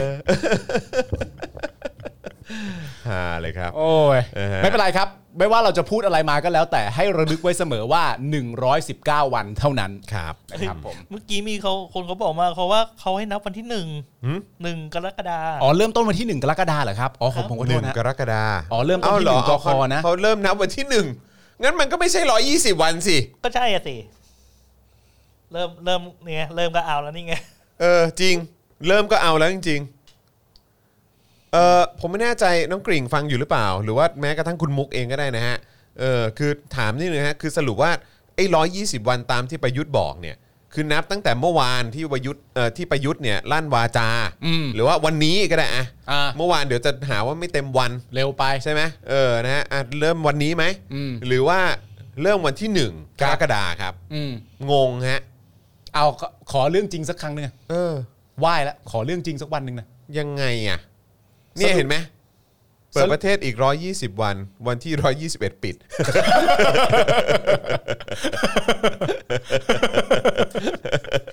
แสบจริง ใจร้ายเออ ๆอ่ะสรุปว่า 1กคปะอ่ะคุณมุก เขานับวันที่ โอเค 16 มิยอค่ะ เออนะ ทันแบงค์ดอลลาร์ เขานับจากวันนี้เป็นต้นไปอ่าโอเค อ่าหนึ่งกคตัดทิ้งไปนะ อ่าโอเคโอเคอ่าเพราะฉะนั้นก็นี่ 119 วันแล้วนะ 119 วัน 119 วันแล้วนะ เรานับถอยหลังนะเออครับผม คุณ VF ช่างแม่งกับพี่เริ่มวันไหนก็ไม่ทันหรอก เออครับผม ทำไมดุอ่ะ ทำไมดุอ่ะโอเค 16 มิถุนายนนะครับ เออ โอเค 119 วัน เออแล้วก็น่าสนใจมากคือพี่โรซี่ส่งส่งตัวข่าว อืม ข่าวอันนี้เป็นข่าวจากสำนักสารนิเทศสำนักงานปลัดกระทรวงสาธารณสุขใช่ไหมฮะ ครับ ซึ่งเป็นข่าวเมื่อตอนปีที่แล้ว อืม ที่พลเอกประยุทธ์เนี่ยนะครับ ไปเป็นประธานในพิธีลงนามในสัญญาการจัดหาวัคซีนโควิด -19 โดยการจองล่วงหน้าระหว่างกระทรวงสาธารณสุข และบริษัทแอสตราเซเนกา อืม แล้วก็เนี่ยครับ เดี๋ยวเดี๋ยวอาจารย์แบงค์เอาเอาเอาขึ้นจอก็ได้นะ บอกว่าแอสตราเอ่อมีการตั้งเป้าคาดว่าอันนี้คือข่าวปีที่แล้วนะ ครับครับ แล้วก็เป็นข่าวจากสำนักงานปลัดกระทรวงสาธารณสุขนะ อืม ตั้งเป้าคาดว่ามอบวัคซีนชุดแรก กลางปีหน้านะครับ 26 ล้านโดส อืม นะฮะผลิตโดยสยามเบอร์ไซเอนซ์จำกัด ครับ เออนะครับ ซึ่งถ้าเราติดตามในช่วงที่ผ่านมา อืม ก็คือแอสตราเซเนกาส่วนใหญ่ที่เราได้มา ก็มาจากต่างประเทศใช่ไหม ใช่ครับ ใช่ ใช่ไหม ใช่ครับ เออนะครับ แต่ว่าอันนี้ก็คือเขาคาดไว้เนอะอืมเขาคาดว่าจะมาเอ่อกลางปีหน้า 26 ล้านโดสนะครับ แล้วก็อีกหนึ่งท่อนหนึ่งที่น่าสนใจคือนายก รัฐมนตรีกล่าวว่าประเทศไทยประสบความสำเร็จอย่างสูงในการควบคุมการแพร่ระบาดของโควิด -19 แต่อันนี้พูดเมื่อปีที่แล้วนะฮะ ปีที่แล้วครับ และได้รับผลกระทบทางด้านเศรษฐกิจอย่างมาก ดังนั้นการเข้าถึงวัคซีนป้องกันโควิด -19 ได้ตั้งแต่เนิ่นๆ จึงเป็นทางออกที่ยั่งยืน ในการต่อสู้กับปัญหาการแพร่ระบาดครั้งนี้ ครับ ซึ่งผมก็ไม่เข้าใจว่าเข้าถึงได้ตั้งแต่เนิ่นๆ ตอนไหนนะครับ ครับผม เพราะว่าดูเหมือนว่าจะเข้าช้ากว่าชาวบ้านเขาเยอะนะครับ ครับ การที่รัฐบาลไทยสามารถจัดหาวัคซีนที่พัฒนาขึ้น โดยมหาวิทยาลัยออกซฟอร์ดและ a s t r a z เซ e c a โดยการจองซื้อล่วงหน้า 26 ล้านโดสทำให้มั่นใจได้ว่าคนไทยจะสามารถเข้าถึงวัคซีนที่มีประสิทธิภาพปลอดภัยได้ครับ ครับผม อืมนะฮะก็นั่นคือสิ่งที่ประยุทธ์พูดพูดเมื่อปีที่แล้ว เมื่อปี บ ที่แล้วนะครับ และ ผม นี่คือออกมาจากทางสำนักปลัด ใช่ สำนักงานปลัดกระทรวงสาธารณสุขนะครับ แล้วเขา ก็คงไม่ใช่เฟกนิวส์นะครับ คงไม่ใช่เฟกนิวส์ครับผม ดู แต่ว่า ดูสิ่งที่ตัวเองพูดกับสิ่งที่เกิดขึ้นในปัจจุบันนะครับ ซึ่งที่เขาบอกว่าก็คือเอ่อเมื่อพูดปีที่แล้วเราใช้คำพูดว่าประมาณกลางปีหน้า ซึ่งกลางปีหน้าก็คือช่วงที่เราอยู่นะตอนนี้เนี่ยแหละ อืม อันเนี้ยเรียกว่ากลางปี ครับผม นะครับคุณมุกบอกว่าที่นายกแถลงเมื่อวานนี้คือหลังการระบาด 1 ปี 4 เดือน 29 วัน อืมเพึ่ง เพิ่งมาบอกว่าจะทำอะไร Amazing ครับผม ครับผม ที่นายกแถลงเมื่อวานนี้คือหลังการระบาดมาแล้ว 1 ปี 4 เดือนกับ 29 วัน ครับ แล้วก็เพิ่งมาบอกว่าจะทำอะไร ใช่ครับ ใช่ไหมฮะออ ก็เพิ่งจะมาบอกครับ สิ่ง ว่า ที่คุณมุกก็อืม ถึงเวลาที่ต้องประกาศแล้ว ว่าเราจะไม่ยอมแพ้ต่อโควิดแฮะ ครับ ครับผม ดีเหมือนกันนะครับก็ดีเหมือนกันนะครับ มา หัวข้อข่าวกันไหมวันนี้ อ่ะโอเคครับผม มา นะฮะเดี๋ยวก่อนนะ อ๋อไอ้คลิปที่น้องกริ่งส่งมาอันล่าสุดเนี่ย มันก็คือคลิปที่เขาเอามาตัดทำใหม่ป่ะอาจารย์แบงค์อาจารย์อาจารย์แบงค์ลองลองเช็คให้หน่อยได้ไหมฮะเข้าใจว่าน่าจะใช่นะ แต่ว่ามันเป็นคลิปเก่าใช่ไหมฮะ มันคือคลิปเต็มเดิม คลิปเต็ม แต่เอา เดิ มาม ตัดเป็นสามคลิป ในวันที่ 4 กุมภาพศ 2563เหรอ อ่าฮะ ใช่ใช่เป็นคลิปเก่า ใช่ไหม เรากำลังพูดถึงไทยซับมารีนใช่ไหมฮะ ของ ไม่ใช่อันที่น้องกริ่งส่งมาที่ยาวประมาณ คลิ 3 ที่ลง นาทีเนี่ย คลิปที่ลงวันที่สิบเอ็ดมิยอ อืม ค่ะ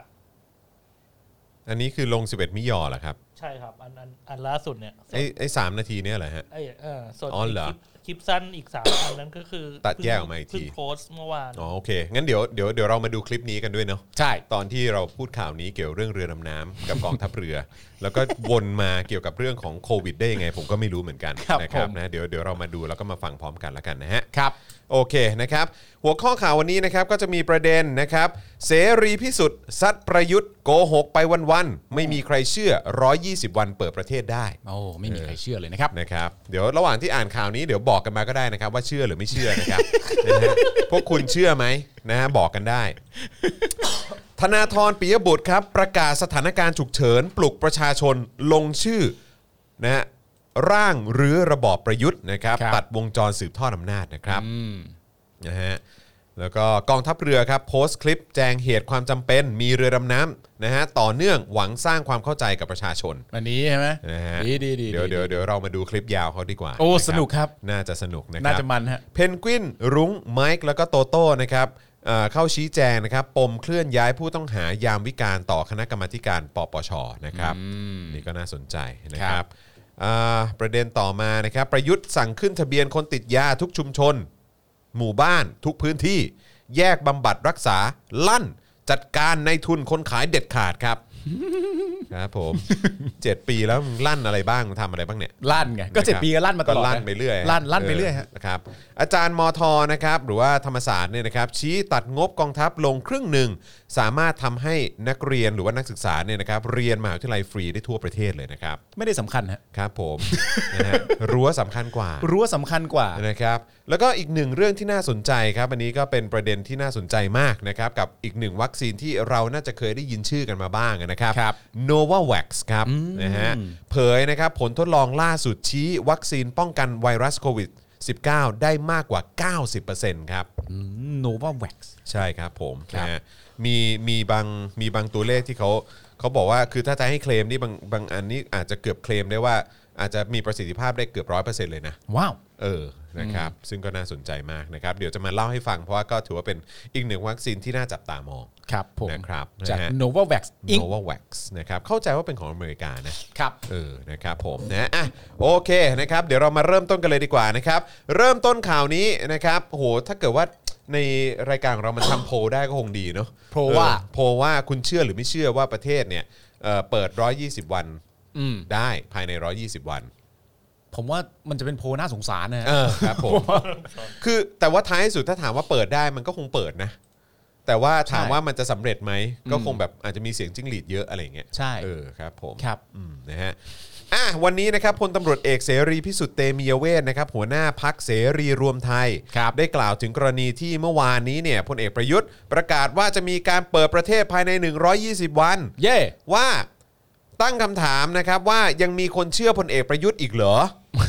ไม่มีใครเขาเชื่อหรอก ทุกวันนี้เนี่ยมีเรื่องโกหกหลอกลวงประชาชนอยู่เรื่อย อ่า นะครับ โดยพลตำรวจเอกเสรีพิสุทธิ์กล่าวว่า เมื่อ 2 สัปดาห์ที่แล้วก็ประกาศว่าปีนี้เป็นวาระแห่งการปราบทุจริตพลเอกประยุทธ์พูดตั้งแต่ปฏิวัติ อืม พูดมาทุกปี ครับ และการทุจริตก็มากขึ้น อืม ตั้งแต่แต่งเพลงขอเวลาอีกไม่นานจะคืนความสุขให้ ได้หรือไม่ล่ะความสุข อืม 7 ปียังไม่พอใช่หรือไม่ อ่า เพราะฉะนั้นที่วางกรอบเวลาอย่าไปสนใจเลย อืม ไม่มีทางทำอะไรได้หรอก กฎหมายสักตัวยังไม่รู้เลยทำอะไรก็ผิดผิดตลอดนะครับ เมื่อนักข่าวถามว่าหากทำไม่ได้ตามกรอบระยะเวลา 120 วันพลเอกประยุทธ์ต้องรับผิดชอบด้วยการลาออกใช่หรือไม่ อืมเป็นคำถามจั่วมาก ทำไมนักข่าวไม่ถามคำถามนี้กับประยุทธ์อะครับ หรือมีคนถามไป ผม แล้ว อยากผมอยากรู้ อ่า ผมอยากรู้ว่ามีไหม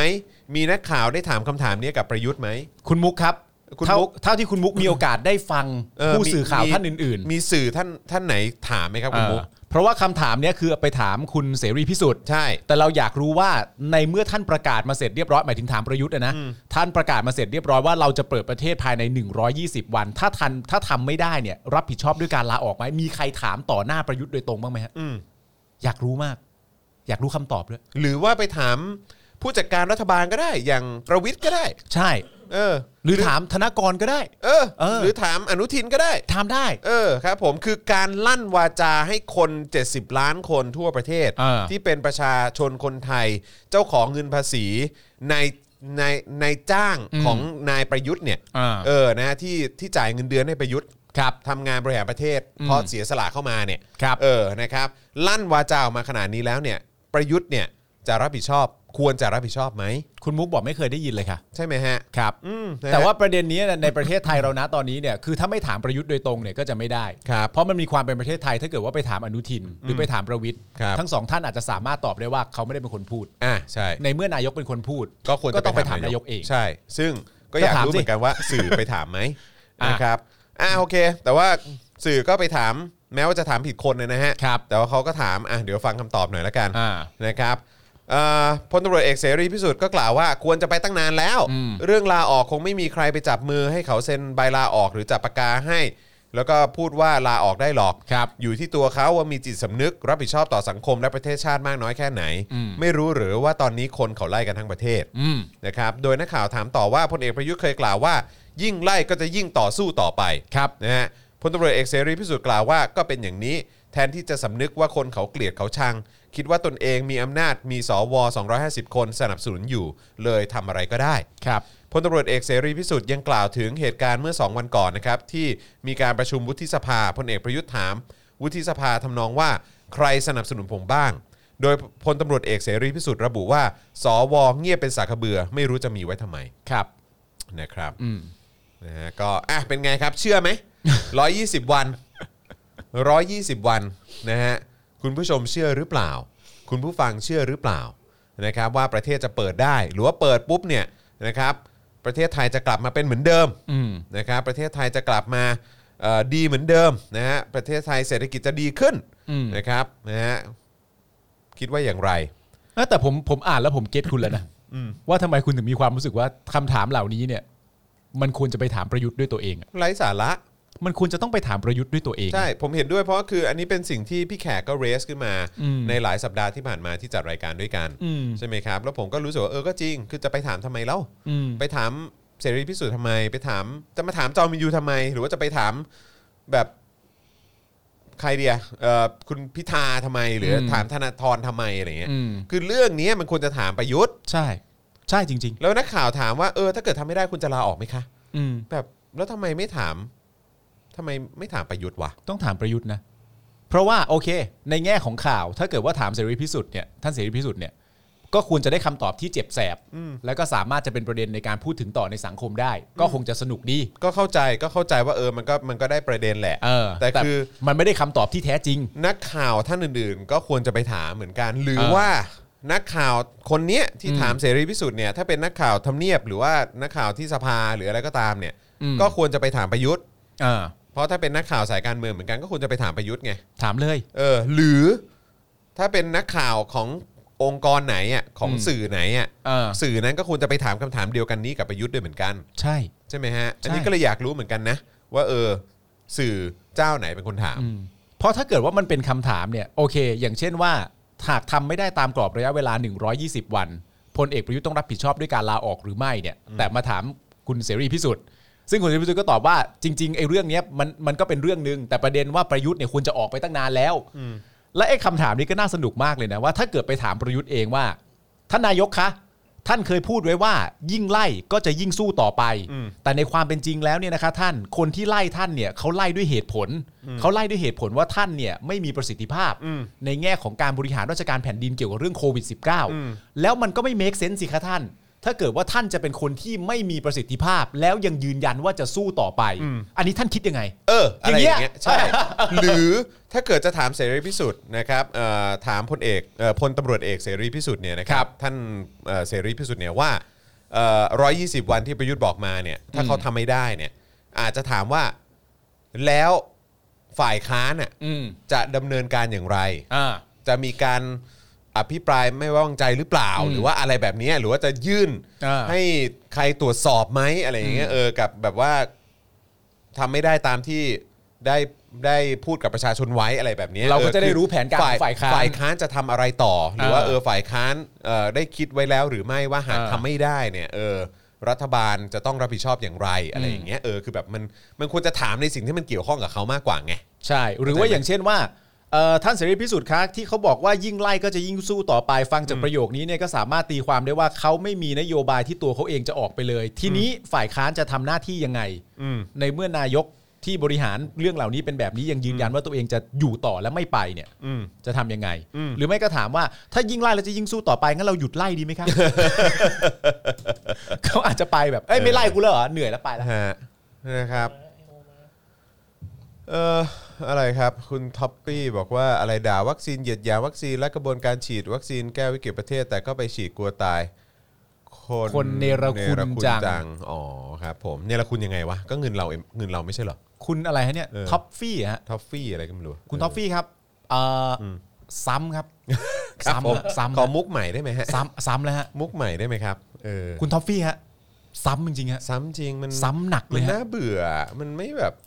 มีอะไรมาให้แบบทำให้เราเหวอหน่อยดิ เออแบบ ทำให้เราแบบว่าฟังแล้วเฮ้ยเชี่ยแม่งพูดจริงว่ะอะไรย่างเงี้ย อันนี้นะ แต่ฟังแล้วแบบ อันนี้เป็นกำหนดของรายการนะ อืม ดาด่าวัคซีนเยอะ อืม ๆ ถึงเวลาเขาหาเข้ามา อย่าไปฉีดนะ อืม ซ้ำไม่เอาแล้วนะฮะ ครับผม ตัดทิ้งไปนะครับ ครับ ด่าทหารมากๆ ไปยืนเฝ้าชายแดนซะเองสิซ้ำนะฮะ เออ เอาทิ้ ค ง รับ ไปนะฮะประโยคเหล่านี้ แสดงออกซึ่งความโง่นะฮะ อืมครับผม พอแล้วนะฮะ เออ หรือว่าแบบถ้าเก่งมากไม่ไปบริหารประเทศเองล่ะ โอ้ อันนี้นี่โคตรเก่า อันนี้ แต่ ซ้ำ ก็ ฮะ มาแต่ก็มาประจำนะ ซ้ำฮะ มุกแบบโอ้ไร้สาระ เก่าไม่พอไม่เคยไปถามพ่อคุณเลย ใช่ ว่าเขาจะ เออ ลงจากอำนาจได้เปล่า ใช่ถูกต้อง ซ้ำฮะ ซ้ ครับ ำพอแล้วฮะ ไล่มาก็ไอ้ยเขาเลยกอะไรไล่ยิ่งไล่ยิ่งต่อสู้ ยิงไล่ยิงต่อสู้ เออ นี่ไล่แล้วต่อสู้อยู่ปะเนี่ย พ่อมึงไม่ไปไง เออ เออครับ ผม พ่อมึงอ่ะ เออ พ่อมึงไม่ไป เออ พ่อมึงอะไม่ไป เออ พ่อมึงไม่ไป ครับผม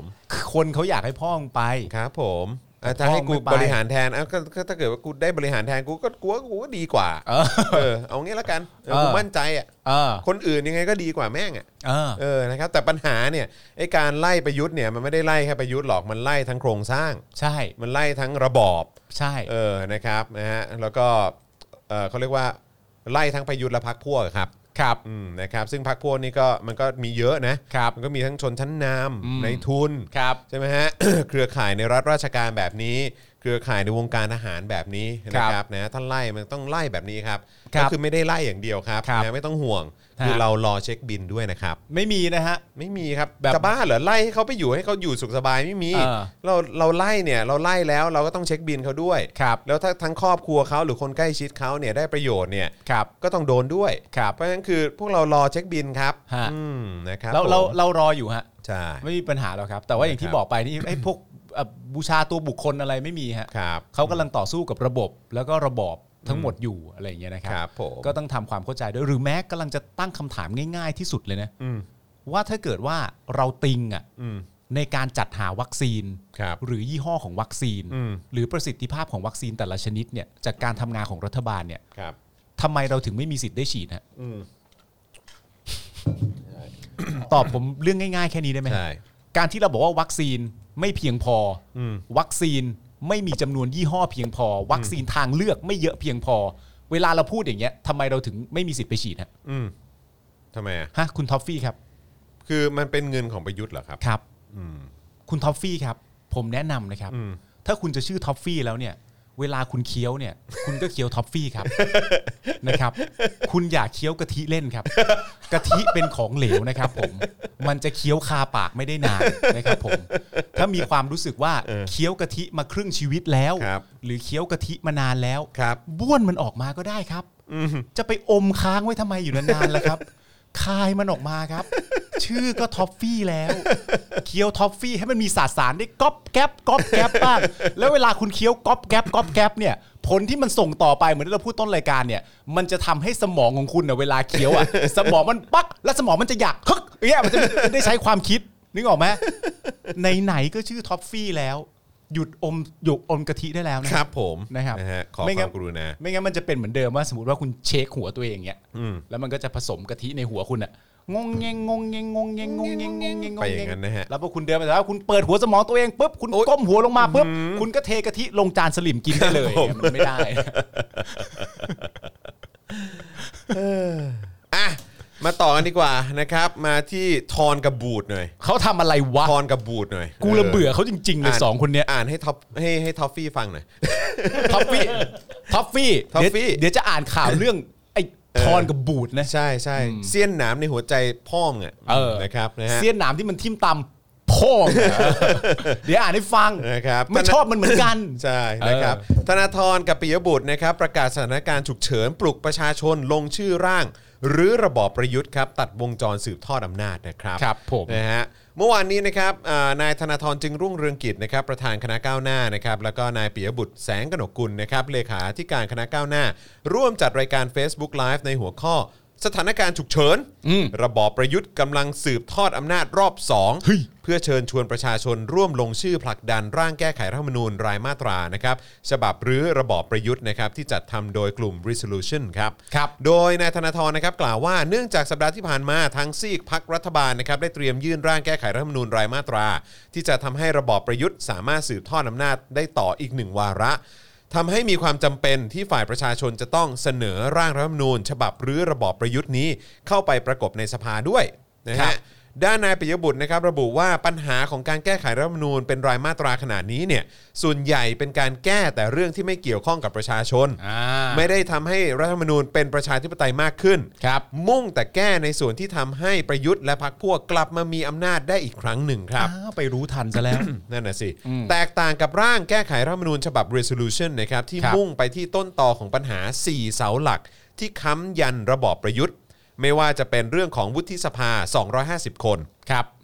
ที่เราเสนอให้มีสภาเดียว หมายถึงทาง resolution นะนะครับ ไม่จำเป็นต้องมีวุฒิสภา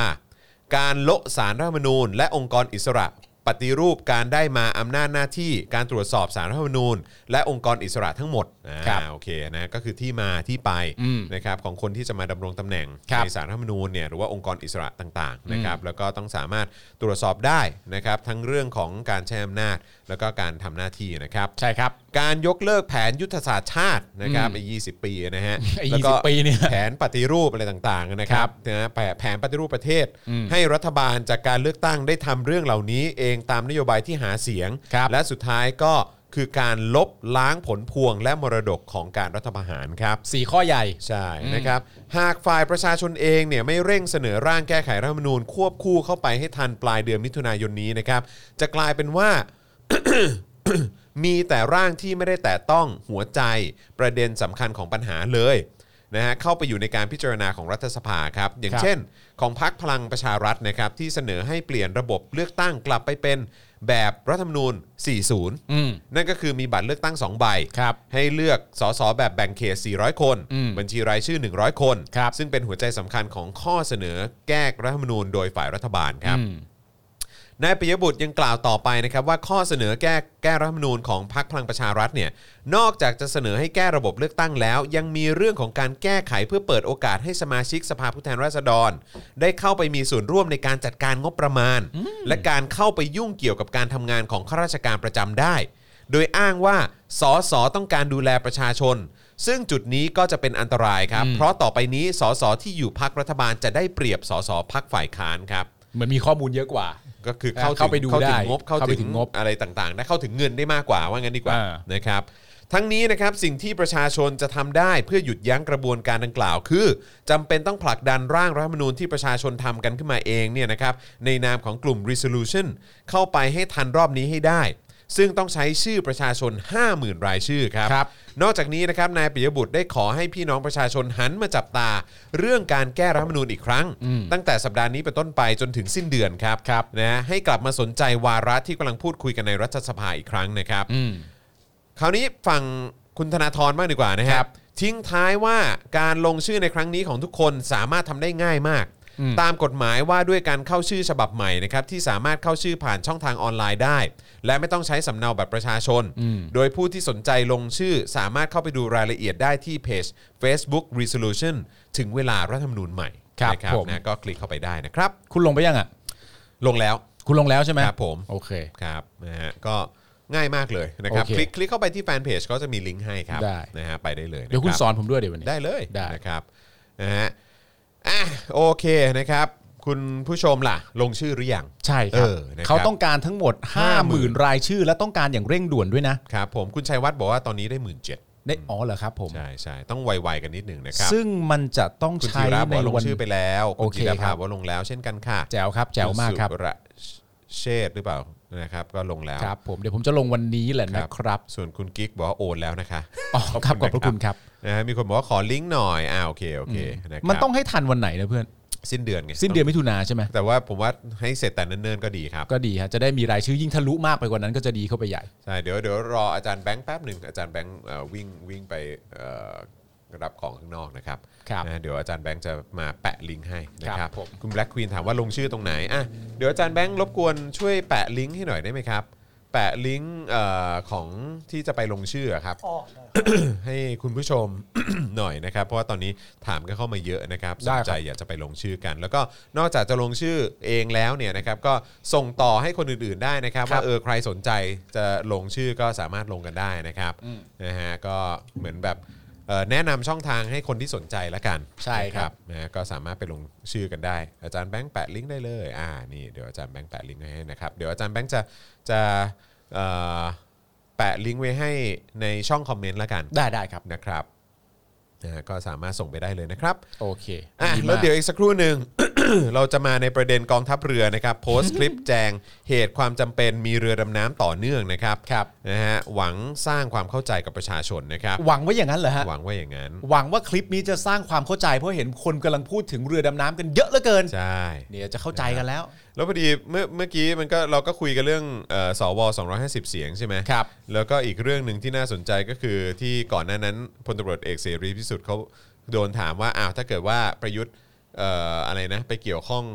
เอ้ยเขาเรียกว่าอะไรถ้าประยุทธ์ทำแบบประเทศไม่ได้เปิดใน 120 วัน หรือแบบมันไม่ได้ประสบความสำเร็จอย่างนั้นเนี่ยประยุทธ์ต้องรับผิดชอบด้วยการลาออกหรือเปล่า เออ พอดีไปเห็นข่าวนี้ว่านายพลแคนาดาลาออกหลังเล่นกอล์ฟกับผู้ต้องสงสัยล่วงละเมิดทางเพศฮะ ลาออกเลยเหรอ ลาออกเลยฮะ ก็รับผิดชอบโดยในการลาออก ครับผมงงเลยฮะ ครับ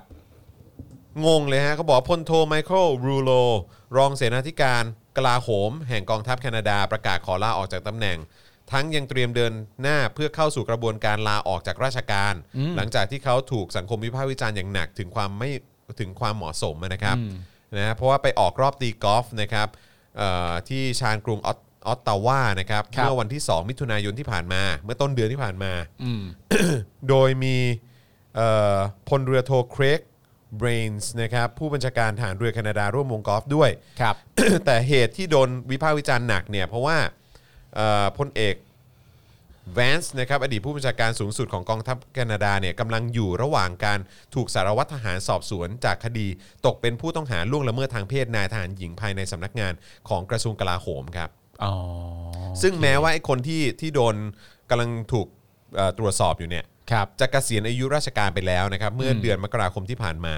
นะครับ แล้วก็แม้ว่าจะปฏิเสธไอ้ข้อกล่าวหาดังกล่าวก็ตาม ครับ แต่ว่าตัวพลโทไมเคิลรูโลเนี่ยที่เป็นรองเสนาธิการกลาโหมของกองทัพแคนาดาเนี่ย ครับ ก็ประกาศลาออกจากตำแหน่งครับ อืม แล้วใครจะคืนความสุขให้คนแคนาดา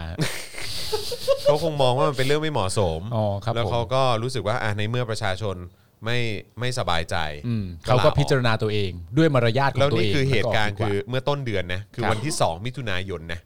และณตอนนี้ นั่น ลาออ คือกแล้ว 15 วันที่แล้ว ครับผม ครับผม สิบห้าวันหรือเจ็ดปีนะ เอ้ยไม่ไม่ไม่ไม่ สิบห้าวัน สิบห้าวัน โอ ครับเโอเโอเ นะฮะคือคือบางประเทศเนี่ยทำอะไรมา 7 ปีแล้วเนี่ยก็กูกูก็ไม่ผิดนะฮะ กูนิ่งฮะ กูนิ่งครับ กูนิ่ง กูนิ่งครับ นอกจากเราจะสามารถไปติดตามกูเ l ได้ ครับ นะ ผม ก็ยังมีกูนิ่งด้วยนะฮะ อืม กูนิ่ง ครับผม ตลอดไปฮะ กูนิ่งตลอดเลย เพราะกูรู้อยู่แล้วว่าอีก 119 วันน่ะ ครับ กูจะเปิดประเทศแล้ว ครับผม เท่จริงๆ นะฮะ นั่นแต่มีคนเขาก็บอกนะว่าจริงๆไอ้ร้อยี่สิบวันเนี่ยแต่จริงๆก็หลายคนผมเชื่อว่าคุณผู้ชมก็รู้อยู่แล้วอะที่หลักใหญ่ใจความของมัน ตามหลายๆคอมเมนต์ก็คือว่ามันก็คือการเตะถ่วงอะ ครับผมไปเรื่อยๆก็เท่า ซึ่ง นั้นเอง รูปแบบการเตะถ่วงเนี่ยมันก็เป็นรูปแบบการเตะถ่วงเฉพาะตัวจริงๆก็คือว่าในเมื่อฉันกำหนดไว้แล้วว่ามันคือ 120 วัน ครับ เพราะฉะนั้นก่อนจะถึง 120 วันน่ะอย่ามาถามอะไรกูนะ อืม แล้วเขาก็สามารถจะบอกดักทางเราไว้ได้อีกก็คือว่าสิ่งที่เรากำลังจะทำนะตอนนี้มันเป็นแผนการใหญ่ อืม และใหญ่มาก มันอาจจะเกิดข้อผิดพลาดได้ เราก็จะแก้ไขไปตามนั้น เพราะฉะนั้นมันเหมือนเป็นการบอกให้สลิมไว้ใจว่า ไม่ว่าระหว่างทางมันจะมีข้อผิดพลาดขนาดไหนเนี่ยแต่ 120 วันนะค่อยกลับมาคุยกันใหม่ อ่าครับ ระหว่างเนี้ยอย่าเพิ่งมาติมาท้วงมาอะไร เเราต้องทำให้มันเต็มที่ที่สุด เพราะ เออ นี่เป็นภารกิจสำคัญอะไร ใช่ อืมครับผ ให้มันครบ 120 วันก่อนก่อนจะถึงหน้านั้นก็แบบโอ้ยจะมาถามอะไรตอนวันที่ 19 แล้ว ครับ ให้มันครบ 120 ก่อน นั่นนะสิครับผมอืม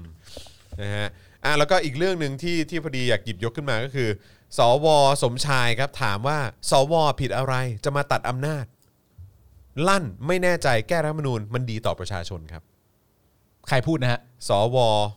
สมชาย สมชาย ผม แสวงการ อ๋อ สมชายแสวงการสมาชิก วุฒิสภาหรือว่าสวเนี่ยนะครับ กล่าวถึงกรณีที่พรรครัฐบาล เสนอร่างแก้ไขรัฐธรรมนูญปิดสวิตช์สวนะฮะตรงกับพรรคร่วมฝ่ายค้าน โดยตั้งคำถามกลับว่า สวทำผิดอะไรอ่ะที่จะมาปิดสวิตช์อำนาจเลือกนายก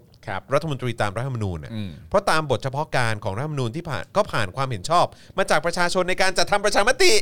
เอาอีกแล้ว เท่าที่ทราบการปิด เอา ส อีก วิตช์ส แล้ว วเนี่ยมี 2 ประเด็นที่มีการเรียกร้องได้แก่ การให้ยุบวุฒิสภาเหลือเพียงสภาเดียว ตนเห็นว่าประเทศไทยยังเหมาะที่จะอยู่ในระบบ 2 สภา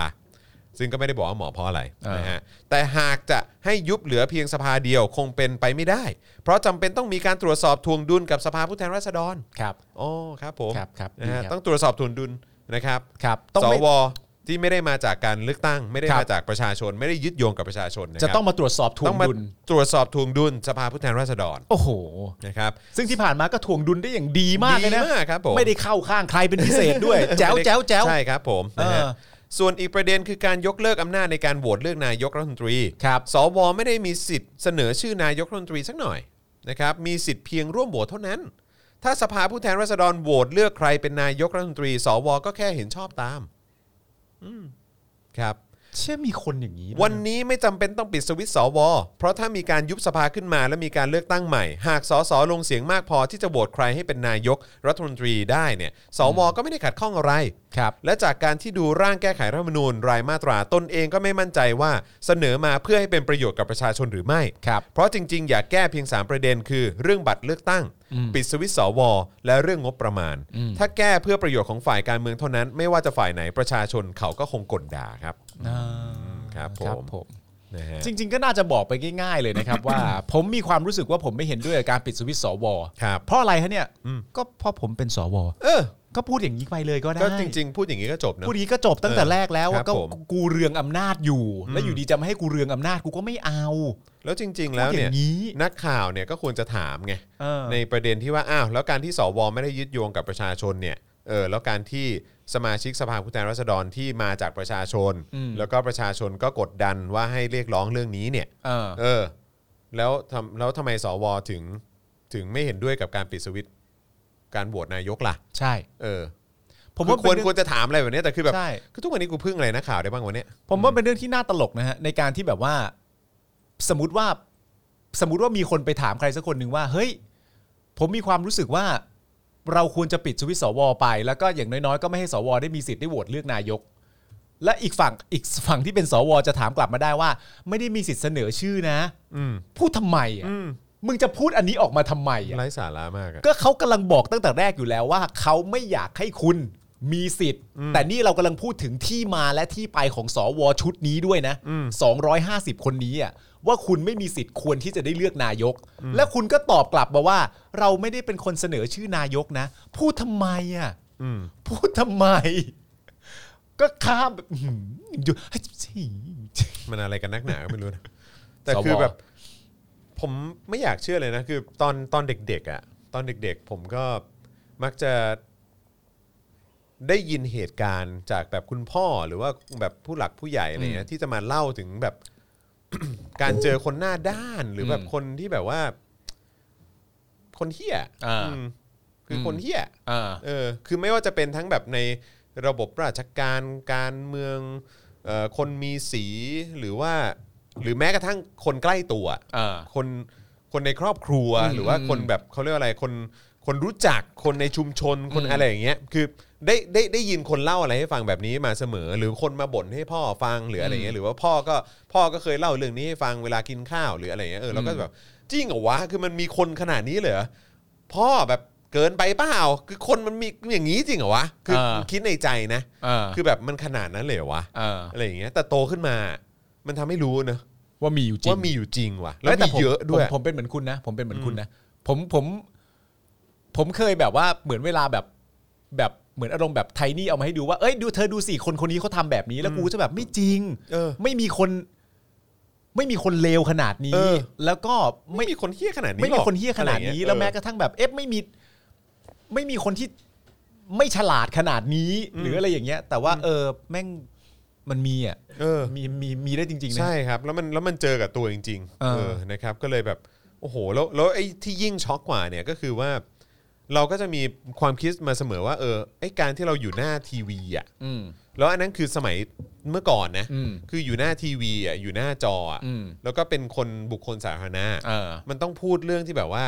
คือมึงต้องคิดให้ดีๆนะมึงจะพูดอะไรอ่ะ ใช่ เพราะ ใช่ คน ใช่ เขาตรวจสอบเพราะคนดูเป็นเป็นแสนเป็นล้านอ่ะ เออ ใช่ไหมแล้วก็อย่าลืมว่ามีสื่อด้วย อืม นะเวลานั้น เออ ก็เชื่อเรื่องของสื่อใช่ไหมเราก็แบบเราก็จะมีความรู้สึกว่าเออแบบเฮ้ยแบบถ้าพูดอะไรออกไปแล้วมันไม่ตรงกับความเป็นจริงแล้ว ใช่ แล้วมันถูกเปิดเผยภายหลังอ่ะหรือโดนแหกภายหลังอ่ะ เออ มันน่าอายมากเลยแล้วจะเอาแล้วเราจะไปอยู่ตรงไหนในสังคม มันเรื่องใหญ่ ใน นะ รูในหลืบไหนของสังคม อืม เออหรือว่าต้องย้ายไปอยู่ต่างประเทศ เออ ใช่ไหมเออแต่คือแบบยุคสมัยนี้นี่คือเราสามารถเห็นได้เลยว่า มึงทำอะไรเฮี้ยๆแบบ ทำได้ ในที่ ทำได้ สาธารณะมึงทำได้โดยหน้าตาเฉยอ่ะ ใช่ แล้วก็สามารถปฏิเสธหรือว่าไม่รับความรับผิดชอบได้อย่างหน้าตาเฉยด้วยเหมือนกั ใช่ใช่ใช่แต่ผมว่าประเด็นมันคืออย่างนี้ ประเด็นมันคือมันคือเรื่องของการรู้ทั้งรู้ อืม รู้อยู่แก่ใจว่าไม่ว่ากูจะพูดอะไรออกไปก็ตามเนี่ย อืม มันมีคนพร้อมจะสนับสนุนกูอยู่แล้ว อืม เพราะฉะนั้นเนี่ย มันจะทำให้ก่อเกิดความสบายใจ เยี่ยงการเป็นแบบเป็นเทพเลยนะ ครับ ในการมีความรู้สึกว่าเชื่อกูเถอะ หรือมีการแนะนำต่อกันมา สมมติผมแนะนำคุณว่าจอห์นเชื่อกูเถอะ อืม ไม่ว่ามึงจะพูดอะไรที่มันไร้ตักกะออกไปแค่ไหนอะ อืม มันพร้อมจะมีคน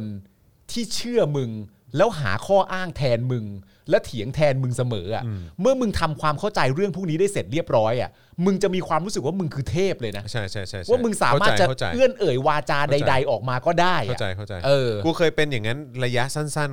ๆในชีวิตด้วย จริงเหรอ กูเคยเป็นแบบกูเคยเป็นกูว่ากูนับได้เลยกูว่ากูน่าจะเป็นแบบสักสักอาทิตย์หนึ่งอะ แล้วเป็นทำไมอะ ก็ไม่รู้ก็คือคิดว่า เพราะเพราะบางทีเราพูดอะไรออกไปในโซเชียลทุกคนก็จะแบบโอ้ยแบบดีดีดีนั่นแหละเอาแรงอีกแรงอีกหรืออะไรแบบเนี้ยหรือว่าพูดอย่างเงี้ยดีแล้วหรือแบบเออทำตัวอย่างเงี้ยดีแล้วอะไรเงี้ย เออ เข้าใจว่าคือเราเราก็จะเห็นแต่คอมเมนต์แบบประมาณนั้นไง ที่ดีๆว่า เออ มึงมันเท่จัง โอ้เท่จังโอ้โหเจ๋งมาก โคตรกล้าเลย ออโคตรกล้าหรืออะไรเงี้ย เออ เออแล้วมันก็จะเหมือนแบบมันจะมีความคิดอย่างนั้นอยู่พักหนึ่งไงแล้วก็คือแบบว่าเฮ้ยเหมือนกูทำอะไรไม่ผิดว่ะเหมือนกู เหมือนกูเป็นผู้ที่ ใครแตะต้องมึงไม่ได้ เหมือนเหมือนเป็นคนที่คิดอะไรแล้ว แม่งถูกเสมอ ถูกเสมอ เออ เพราะโดยพื้นฐานเราต้องเป็นคนตักกะดีแน่เลยอะไรอย่างเงี้ยเข้าใจปะ อ๋อ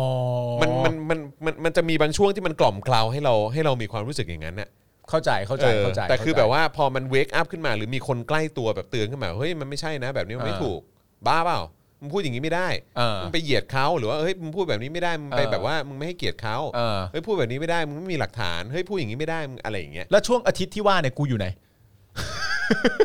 ไม่รู้ว่ะกูจำไม่ได้ แต่ว่าแต่ว่ามันเป็นกูว่ามันเป็นช่วงแบบเหมือน มันสั้นมาก แต่อันนั้นมันคือตอนเด็กไง อ๋อโอเค อันนั้นมันคือวัยรุ่นน่ะ เออเข้าใจเข้าใจเข้าใจ เออ มันมีมันมีมันมีมันมี มันมันจะมีบ้างบางช่วง แล้วพอ เออ แล้วมันสแนปกลับมาแล้วแบบไอ้เชี่ยไม่ได้มึงต้องอยู่บนโลกของความ ไม่ เป็น ได้ จริง ไม่ได้ไม่ได้ไม่ได้ มึงไม่ได้เป็นศูนย์กลางจักรวาลน่ะ ใช่ เออ เพราะถ้ามึงเป็นศูนย์กลางจักรวาลมากไปเนี่ย แม้กระทั่งว่า สมมติว่าแม้กระทั่งว่าเรื่องที่เราพูดมันถูกต้องอะนะแต่ว่ารูปแบบในการพูด คือกูแค่มีความรู้สึกว่ามนุษย์เนี่ยมันจะต้องไม่ตื้นเขินเกินไปจนขนาดที่ว่า มึงไม่รู้ตัวว่ามึงหวังผลอะไรอะถ้าเกิดว่าผลที่หวังคือต้องการจะสะใจที่ได้ทำร้าย ใครสักคนด้วยวาจา ก็เอาเลย อ่าใช่ ก็ใส่กันให้เต็มที่ แต่ถ้าผลคือต้องการหวังว่าจะให้คนเนี่ยเข้าอกเข้าใจเนี่ย แต่ใช้วิธีการด่า อืม ก็คือผิด อืมใช่ มันก็ต้องรู้ตัว ใช่ ว่านั่นน่ะผิดแบบ ใช่ เฮ้ยเชื่อแม่งด่าขนาดนี้แล้วแม่งยังไม่มีใครฟังเลยก็ อืม ก็ด่าหรือเปล่าวะ เออ เออมันก็ต้อง เออ มันก็ต้องหา เราที่กำลังพูดในสิ่งที่ถูกต้องอยู่เนี่ย มันก็ต้องหาวิธีสื่อสารน่ะ อืม แล้วเราจะมาแบบมัวแต่แบบว่าเฮ้ยวิธีสื่อสารไม่จำเป็นเว้ยแม่งซัดแม่งไปอย่างเงี้ยแหละอะไรมันมันก็ไม่ได้ไง ใช่แล้วก็เลยอันเนี้ยก็เลยตั้งตั้งคำถามขึ้นมาว่าเออแล้วแบบ หรือว่าเพราะรอบตัวเขาอะรอบตัวเขามันมีแต่คนที่เออออแล้วไม่มีใครขัดหรือเปล่าวะ อืม บางทีก็คิดอย่างนั้นนะ ผมว่ามันเป็นอย่างนี้ครับคุณจอนครับ มันเป็นว่าเมื่อเรามีความเชื่อนะ อืม แล้วเรามี mindset แบบนี้เป็นที่เรียบร้อยแล้วเนี่ย อืม ผมจำได้ว่ามีสสผู้หญิง อืม ที่อยู่ฝั่งเดียวกับรัฐบาลเนี่ยแหละ อืม เคยออกมาดเคยออกมาบอกประมาณว่า ซึ่งมันคือ mindset นะนะว่า เวลาที่เขา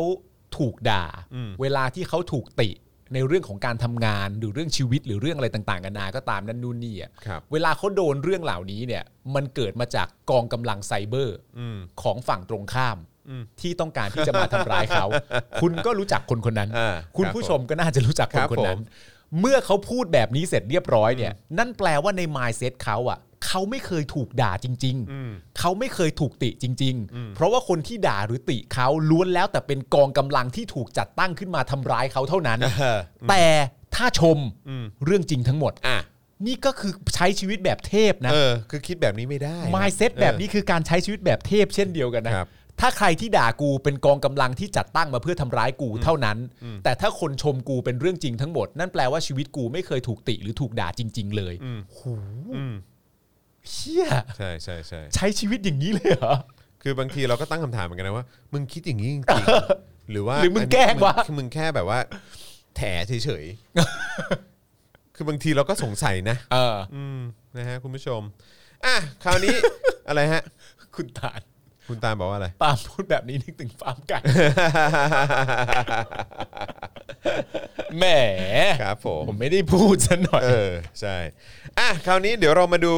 คลิปของกองทัพเรือหน่อยไหม ครับ เพราะว่า ได้ครับ เรากำลังจะเข้าข่าว อ๋อได้ได้ได้ กองทัพเรือโพสต์คลิปแจงเหตุความจำเป็นมีเรือดำน้ำต่อเนื่องนะครับ หวังสร้างความเข้าใจประชาชนอันนี้คือคือต้องเล่าให้คุณผู้ชมฟังก่อนคือคลิปที่เราเห็นตอนแรกอ่ะนะครับที่เราดูก่อนเข้ารายการเนี่ยนะครับมันเป็นคลิปเอ่อที่เขามีการเอามาซอยเป็นคลิปสั้น ครับ ความยาวประมาณคลิปละ 1 นาทีนะครับแล้วก็มีการแบบใส่เอฟฟงเอฟเฟกภาพประกอบแบบว่า โอ้โหแบบเหมือนอารมณ์แบบเป็นเป็นพรีวิดดิ้งของกองทัพอะฮะเออเป็นพรีวิดดิ้งของกองทัพอะนึกภาพออกไหมฮะเออ นึกแต่งงานกันเลยดำน้ำ เอ เหร อ อ เป็นอารมณ์พรีวิดดิ้งอะคือแบบว่าต้องมีแบบ โอ้โห เป็น อ่าโอหเคน่วยนาวิกโยธิน โอเค หน่วยรบพิเศษแบบอะไรอย่างเงี้ยแบบว่าผุดออกมาจากน้ำแบบสโลโมชันแล้วก็ อ่า ขึ้นชายหาดถือปืนขึ้นไปเล็งอะไรก็ไม่ ใช่ใช่ รู้ ใช่ อะไรอย่างเงี้ย เท่มากเลย แล้วก็ ก็ต้องมีช็อตโดรนเอาเรือแล่นอะไรอย่างเงี้ยเออ ครับ แล้วก็มี CG เรือดำน้ำที่เรายังไม่ได้อะไรเงี้ยเออ่าอแบบว่าเนี่ยเรากำลังจะได้นะอะไรอย่างเงี้ย อ่า แล้วก็พื้นที่ทับซ้อนทางทะเลที่ไม่ได้บอกว่าตรงไหน อ่า อะไรอย่างเงี้ยเออแต่มันจำเป็นต้องมีอะไร ครั อบ ย่างเงี้ยเอออะไรแบบเนี้ยนะครับ โอ้ ก็คือมันก็จะมีเป็นคลิปแยกย่อยออกมา ซึ่งเราอะไรวะ เชี่ย แล้วพอดีพี่โรซี่บอกว่าเออมันมีคลิปหนึ่งอ่ะคือเขาปล่อยขึ้นมาตอนต้นเดือนอ่ะ อ่า เออเออก็พูดเรื่องโควิดด้วยนะ เออ ซึ่งก็ไม่เข้าใจว่ามันเกี่ยวอะไรกันโควิดกับเรือดำน้ำเออ แต่ว่ามันแต่เขาไม่รู้อ่ะ มันก็ อ่า ดูพ่วงๆกันอ่ะ เขายิงวัค เอ ซีน อไอเราก็แบบเออมันคือคลิปไหนวะ เออ แล้วไปเช็คดูก็คือตอนต้นเดือนใช่ไหมฮะ อืม จานแบงค์ ใช่ มันคือต้นเดือนใช่ไหม ใช่ใช่ เอองั้น ใช่ งั้นเรามาดูกันดีกว่า เออ ก็ไม่ต้นเท่าไหร่ครับ ไม่ต้นเหรอ วันที่สิบเอ็ด สิบเอ็ดสิบเอ็ สิ ด บเอ็ดสิบอ๋อโอเคโอเคอ่ะโอเคสิบเอ็ดซึ่งนี่คือสิบเจ็ดแล้ว เออ เออเมื่อห้าวันที่แล้ว าสัปดาห์ คลิปยาวตัวเต็มเป็นยังไง เดี๋ยวขอดูแล้วกัน ขอดูหน่อยนะครับ มามามามา เออโอ้โหดูครับ ผู้บัญชาการฐานเรือท่านตัดสินใจฟันธงนะครับว่าให้ปิดอาคารรับรอง แล้วขอเชิญแขกทุกคนออกจากพื้นที่นั้น แล้วก็ยอมทุ่มเททรัพยากร ตอนนี้นก็ถามท่านเหมือนกันครับว่า แล้วอาหารเอ่ย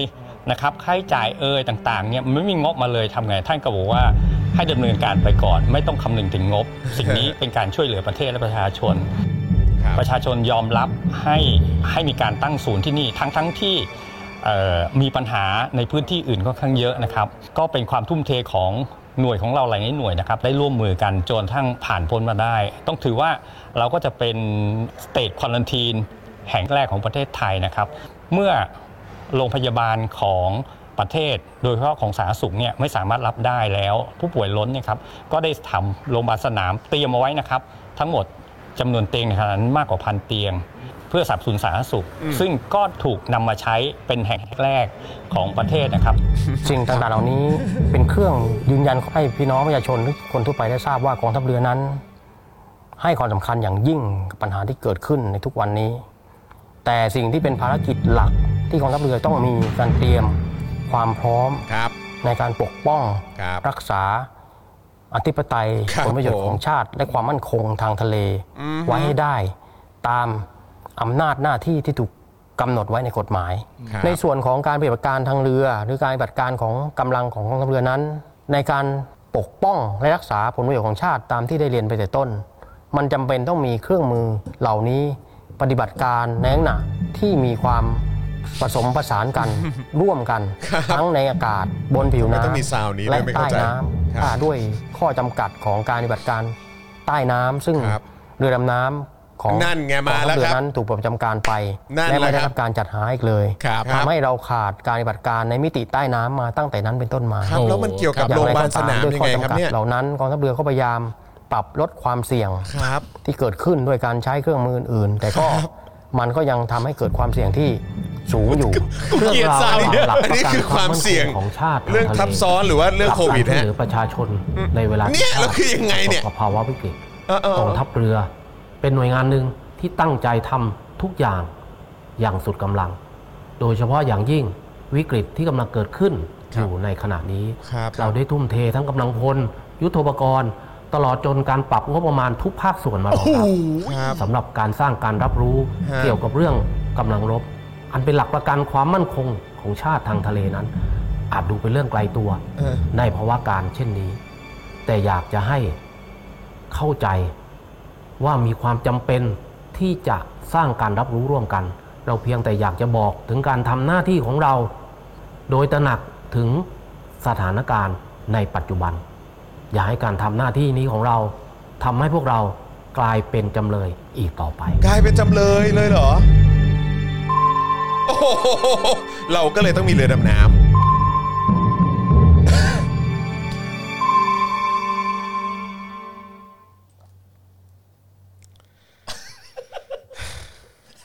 ำ กูนี่เกาหัวเลย เอิ่มความเชื่อมโยงคือยังไง คือว่า อ๋อ เนี่ย รู้ไหมเนี่ย พอมีโควิด เนี่ย เราก็ตั้งโรงพยาบาลสนามนะ แล้วนี่ขนาดไม่มีงบมาให้ เนี่ย เราก็ยังต้องเจียดเงินของเราเอง เนี่ย มาทำโรงพยาบาลสนามเลยนะ ดูสีทุ่มเทขนาดไหน แล้วแม้ว่าอันนี้จะเป็นวิกฤต เนี่ย แต่ว่าหน้าที่หลักของเราคือออธิปไตยอะไรต่างๆ ที่เขาบอกใช่ไหมเออ ครับ ผมเขาก็เขาก็ ผม เขาก็เลยต้องการเรือดำน้ำโอเคไหม ผมมีผมมีผมมีคำถามเดียวเลยฮะ ครับ จากคลิปเมื่อสักครู่เนี่ยฮะ ครับ เกิดอะไรขึ้นอ่ะ เมื่อกี้เกิดอะไรขึ้นอ่ะ เราได้ถ่ายทอดอะไรให้คุณผู้ชมเราไป อะไรก็ไม่รู้ ผมไม่เข้าใจเหมือนกัน คุณผู้ชมครับเมื่อกี้เกิดอะไรขึ้นฮะเมื่อกี้ทั้งหมดเมื่อกี้เกิดอะไรขึ้นฮะ คืออะไรอ่ะ แล้วเดี๋ยวคือคลิปต่อไปก็คือเชิญเจ้าบ่าวเจ้าสาวลงเรือดำน้ำเลยอย่างนี้เหรอ คือทำอะไรแล้วซาวฮึมฮึมฮึมนี่มันคืออะไร เอ้ยไม่ไม่รู้ไ แล้วก็มีแบบถือปืนอยู่ข้างเรือ เออ แล้วก็มียิง ยิงจรวด ยิง เออ จุ๊บจุ๊บ ยิง จุ๊บ จรวดมีเรือแล่นให้ดูอะไรอย่างเงี้ย ทั้งหมดเมื่อกี้ทั้งหมดเมื่อกี้คืออะไร โควิด อืม เรือดำน้ำเรือดำน้ำโควิด มีศูนย์เป็นสเตทควอรันทีนแห่งแรก อืม แล้วตัดงบประมาณ แต่เรือดำน้ำก็จำเป็น ต้องใช้นะ จำเป็นต้อง แล้วดู ใช้ สิเราแบบ เราต้องเอาภาพขาวดำเก่าๆว่าเรือดำน้ำเก่าของเราที่ไม่ได้ใช้เนี่ยก็นานมากแล้วนะ 80 ปี เราไม่ได้ลำใหม่มานานแล้วนะ แปดสิ ก็ บปีไม่ได้ลำใหม่เลย นะอะไรอย่างเงี้ยเฮ้ย เอ จ อ ริงๆมันมีอีกคลิปหนึ่งอ่ะไอ้ที่เรานั่งดูเมื่อกี้อาจารย์ ใช่ แบง ใช่ ค์ที่มันที่มันเป็นคลิปสั้นที่เขาเอาเอาเอาเอาคลิปยาวเนี้ยมามามาซอยเป็นคลิปสั้นอีกทีอ่ะไอ้คลิปไอ้อันที่มันที่พูดถึงเรื่องพื้นที่ทับซ้อนอ่ะ เออเออใช่ใช่ใช่ พูดถึงพื้นที่ทับซ้อน แต่แต่ไม่ได้พูดถึงพื้นที่ทับซ้อนอ่ะ เออ เออ เออ อ่ะเดี๋เดี๋ยวน่าจะยวเดี๋ยวเดี๋ยวเราลองมาดูกันนะฮะเพราะเขา ได้ได้ บอกว่า ได้ ความจำเป็นที่ต้องมีเรือดำน้ำเนี่ยเพราะว่า ครับ มันมีเรื่องของพื้นที่ทับซ้อนที่เราต้องไปเราอาจจะต้องระวังไว้เอ ครับ อแต่คือ แต่เขาไม่ได้พูดว่าตรงไหนไงลองฟังกันดูฮะลองฟังกันดู ครับครับ นี่ดูดูดูดูซีจีซีจีผมว่าซีจีนะนี่ เรือดำน้ำมีความสำคัญอย่างไร ครับ เรือดำน้ำเ เป็นเครื่องมือในการที่ทำให้เราสามารถปฏิบัติการในมิติที่อยู่ใต้ผิวน้ำลงไป โอ้ เกิดความสมบูรณ์ ครับ ในมิติใต้น้ำนั้น เป็นมิติที่มีความยุ่งยากในการปฏิบัติการมากกว่ามิติอื่น ๆ คือมิติบนผิวน้ำและในอากาศ ครับ เนื่องจากการพิสูจน์ทราบในการค้นหาต่างๆ นั้นกระทำได้ยากเป็นอย่างยิ่ง อีกทั้งในการที่จะปฏิบัติการนั้นจำเป็นต้องมีเครื่องมือที่มีความสมบูรณ์เพียงพอ ในส่วนของการปฏิบัติการทางเรือ หรือการปฏิบัติการของกำลังของกองทัพเรือนั้น ในการปกป้องและรักษาผลประโยชน์ของชาติตามที่ได้เรียนไปแต่ต้นจำเป็นต้องมีเครื่องมือเหล่านี้ปฏิบัติการที่มีความผสมผสานกันร่วมกัน ทั้งในอากาศบนผิวน้ำและใต้น้ำ โอเค เพื่อ เพื่อให้เห็นภาพของการปฏิบัติการได้อย่างต่อเนื่องสมบูรณ์ในทุกมิติ อย่างที่เรียนไปแล้วว่าด้วยข้อจำกัดของการปฏิบัติการใต้น้ำซึ่งเรือดำน้ำของกองทัพเรือนั้นถูกปลดประจำการไป ครับ และไม่ได้รับการจัดหาอีกเลยทำให้เราขาดการปฏิบัติการในมิติใต้น้ำมาตั้งแต่นั้นเป็นต้นมา ครับผม อย่างไรก็ตามด้วยข้อจำกัดเหล่านั้นกองทัพเรือก็พยายามปรับลดความเสี่ยงที่เกิดขึ้นด้วยการใช้เครื่องมืออื่นๆ แต่ก็มันก็ยังทำให้เกิดความเสี่ยงที่สูงอยู่ ถ้าหากว่าเกิดสถานการณ์ที่จำเป็นต้องมีการใช้กำลังรบกำลังทางเรืออย่างเต็มรูปแบบ คืออยากให้มิกซ์เสียงใหม่นะฮะเออถ้าเป็นไปได้มันไม่ใช่อันนี้ เอาเหรอ เออ ก็อันอื่นเขาพ เอ อๆ อ กัน โอเคโอเค อันอื่น โเค เขาพอๆกันไม่มี คืออยากคืออยากให้ฟังอันนั้นไงไอ้ตรงท่อนนั้นไงคืออยากให้ฟัง เพราะว่าคือมันพูดเรื่องเอ่อว่าเนี่ยปัจจุบันเนี้ยบนโลกเราอ่ะ เออ มันมีพื้นที่ทับซ้อนที่เป็นปัญหาเยอะ แล้วแถบแล้วของเราเนี่ยก็อาจจะเผชิญปัญหานั้นด้วย ใช่ แต่ว่าไม่ได้แล้วหลังจากนั้นก็ไปเรื่องอื่นเลย ก็ไม่ได้บอกว่า ไม่ได้บอก จุดหน ว่าเออเราพื้นที่ตรงไหนล่ะที่เป็นพื้นที่ทับซ้อนที่บอกว่ามันเป็นความเสี่ยงอะไงความ อ่า เสี่ยงที่คุณบอกว่าความเสี่ยงสูงเนี่ย อ่า ที่มันมีปัญหามันคือตรงไหน ครับ หรือว่าที่เอ่อรัฐมนตรีช่วยปะ ใช่ ผมจำไม่ได้ ใช่ กลา ใช่ โหม ใช่ใช่ใช่ใช่ ที่พูดในสภาเมื่อวันก่อน บอกว่าเออมันมีพื้นที่ทับซ้อน อืม อยู่กับประเทศเพื่อนบ้านตรง ใช่ ไหนล่ะ ตรงไหน ก็ระบุมาสิ เพื่อนบ้านกับใครด้วยนะ ใช่ คือถ้าคุณจะบอกว่า เออ คือเนี่ยเรามีเรือ มันอยู่บนผิวน้ำเออ เรามี อ่า เฮลิคอปเตอร์ เรามีเครื่องบินอยู่บนอากาศที่เช็คพื้นที่ในทะเลในอะไรต่างๆ เราเหล่านี้ได้ โอเค เรามี 2 มิตินี่แหละ เออ คุณต้องการมิติใต้น้ำด้วย อืม คือบอกแค่เนี้ยมันก็คงจบอะ อืม แต่พอคุณมาบอกว่าเออเนี่ยมันมีเรื่องของพื้นที่ทับซ้อนอะไรต่างๆ ด้วยนะ อืม มีข้อพิพาทในทะเลอะไรต่างๆ ด้วยอะไร อ่า แบบเนี้ยแต่คุณไม่บอกว่าตรงไหนอ่ะ ใช่ แล้วเราก็จะมีความรู้สึกว่า อันนี้คือคุณโยนมาแบบ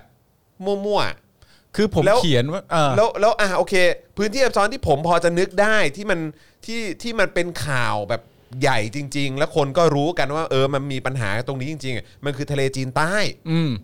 แล้วถ้าคุณจะบอกว่าไอ้พื้นที่ทับซ้อนตรงนั้นเนี่ยมันจะมีปัญหาขึ้นมาเนี่ย อืม เพราะไอ้เรื่องทะเลจีนใต้เนี่ยคู่ขัดแย้งอ่ะมันก็คือจีนไง และจีนนี่เขา แล้วใช่ไหมแล้วเราซื้อเรือดำน้ำจากจีนไง อ่า แล้วคือแล้วมันไม่ยิ่งเสี่ยงโคตรสูงเลยเหรอครับ อ่า ถ้าเราไปมีปัญหากับเขาตรงนั้นเนี่ย เราจะต่อสู้ต่อสู้โดยเรือดำน้ำที่เราอะซื้อมาจากจีน เออ ที่เขารู้ระบบทุกอย่างของเรือดำน้ำเรา เออ จะจัดการมันได้แน่ เออ มันยังไงอะครับ ๆคือผมเขียนไว้นะฮะตอนที่ก่อนเข้ารายการที่ผมดูกับคุณจรแล้วก็อาจารย์แบงค์เนี่ย ผมเขียนไว้คำหนึ่งว่า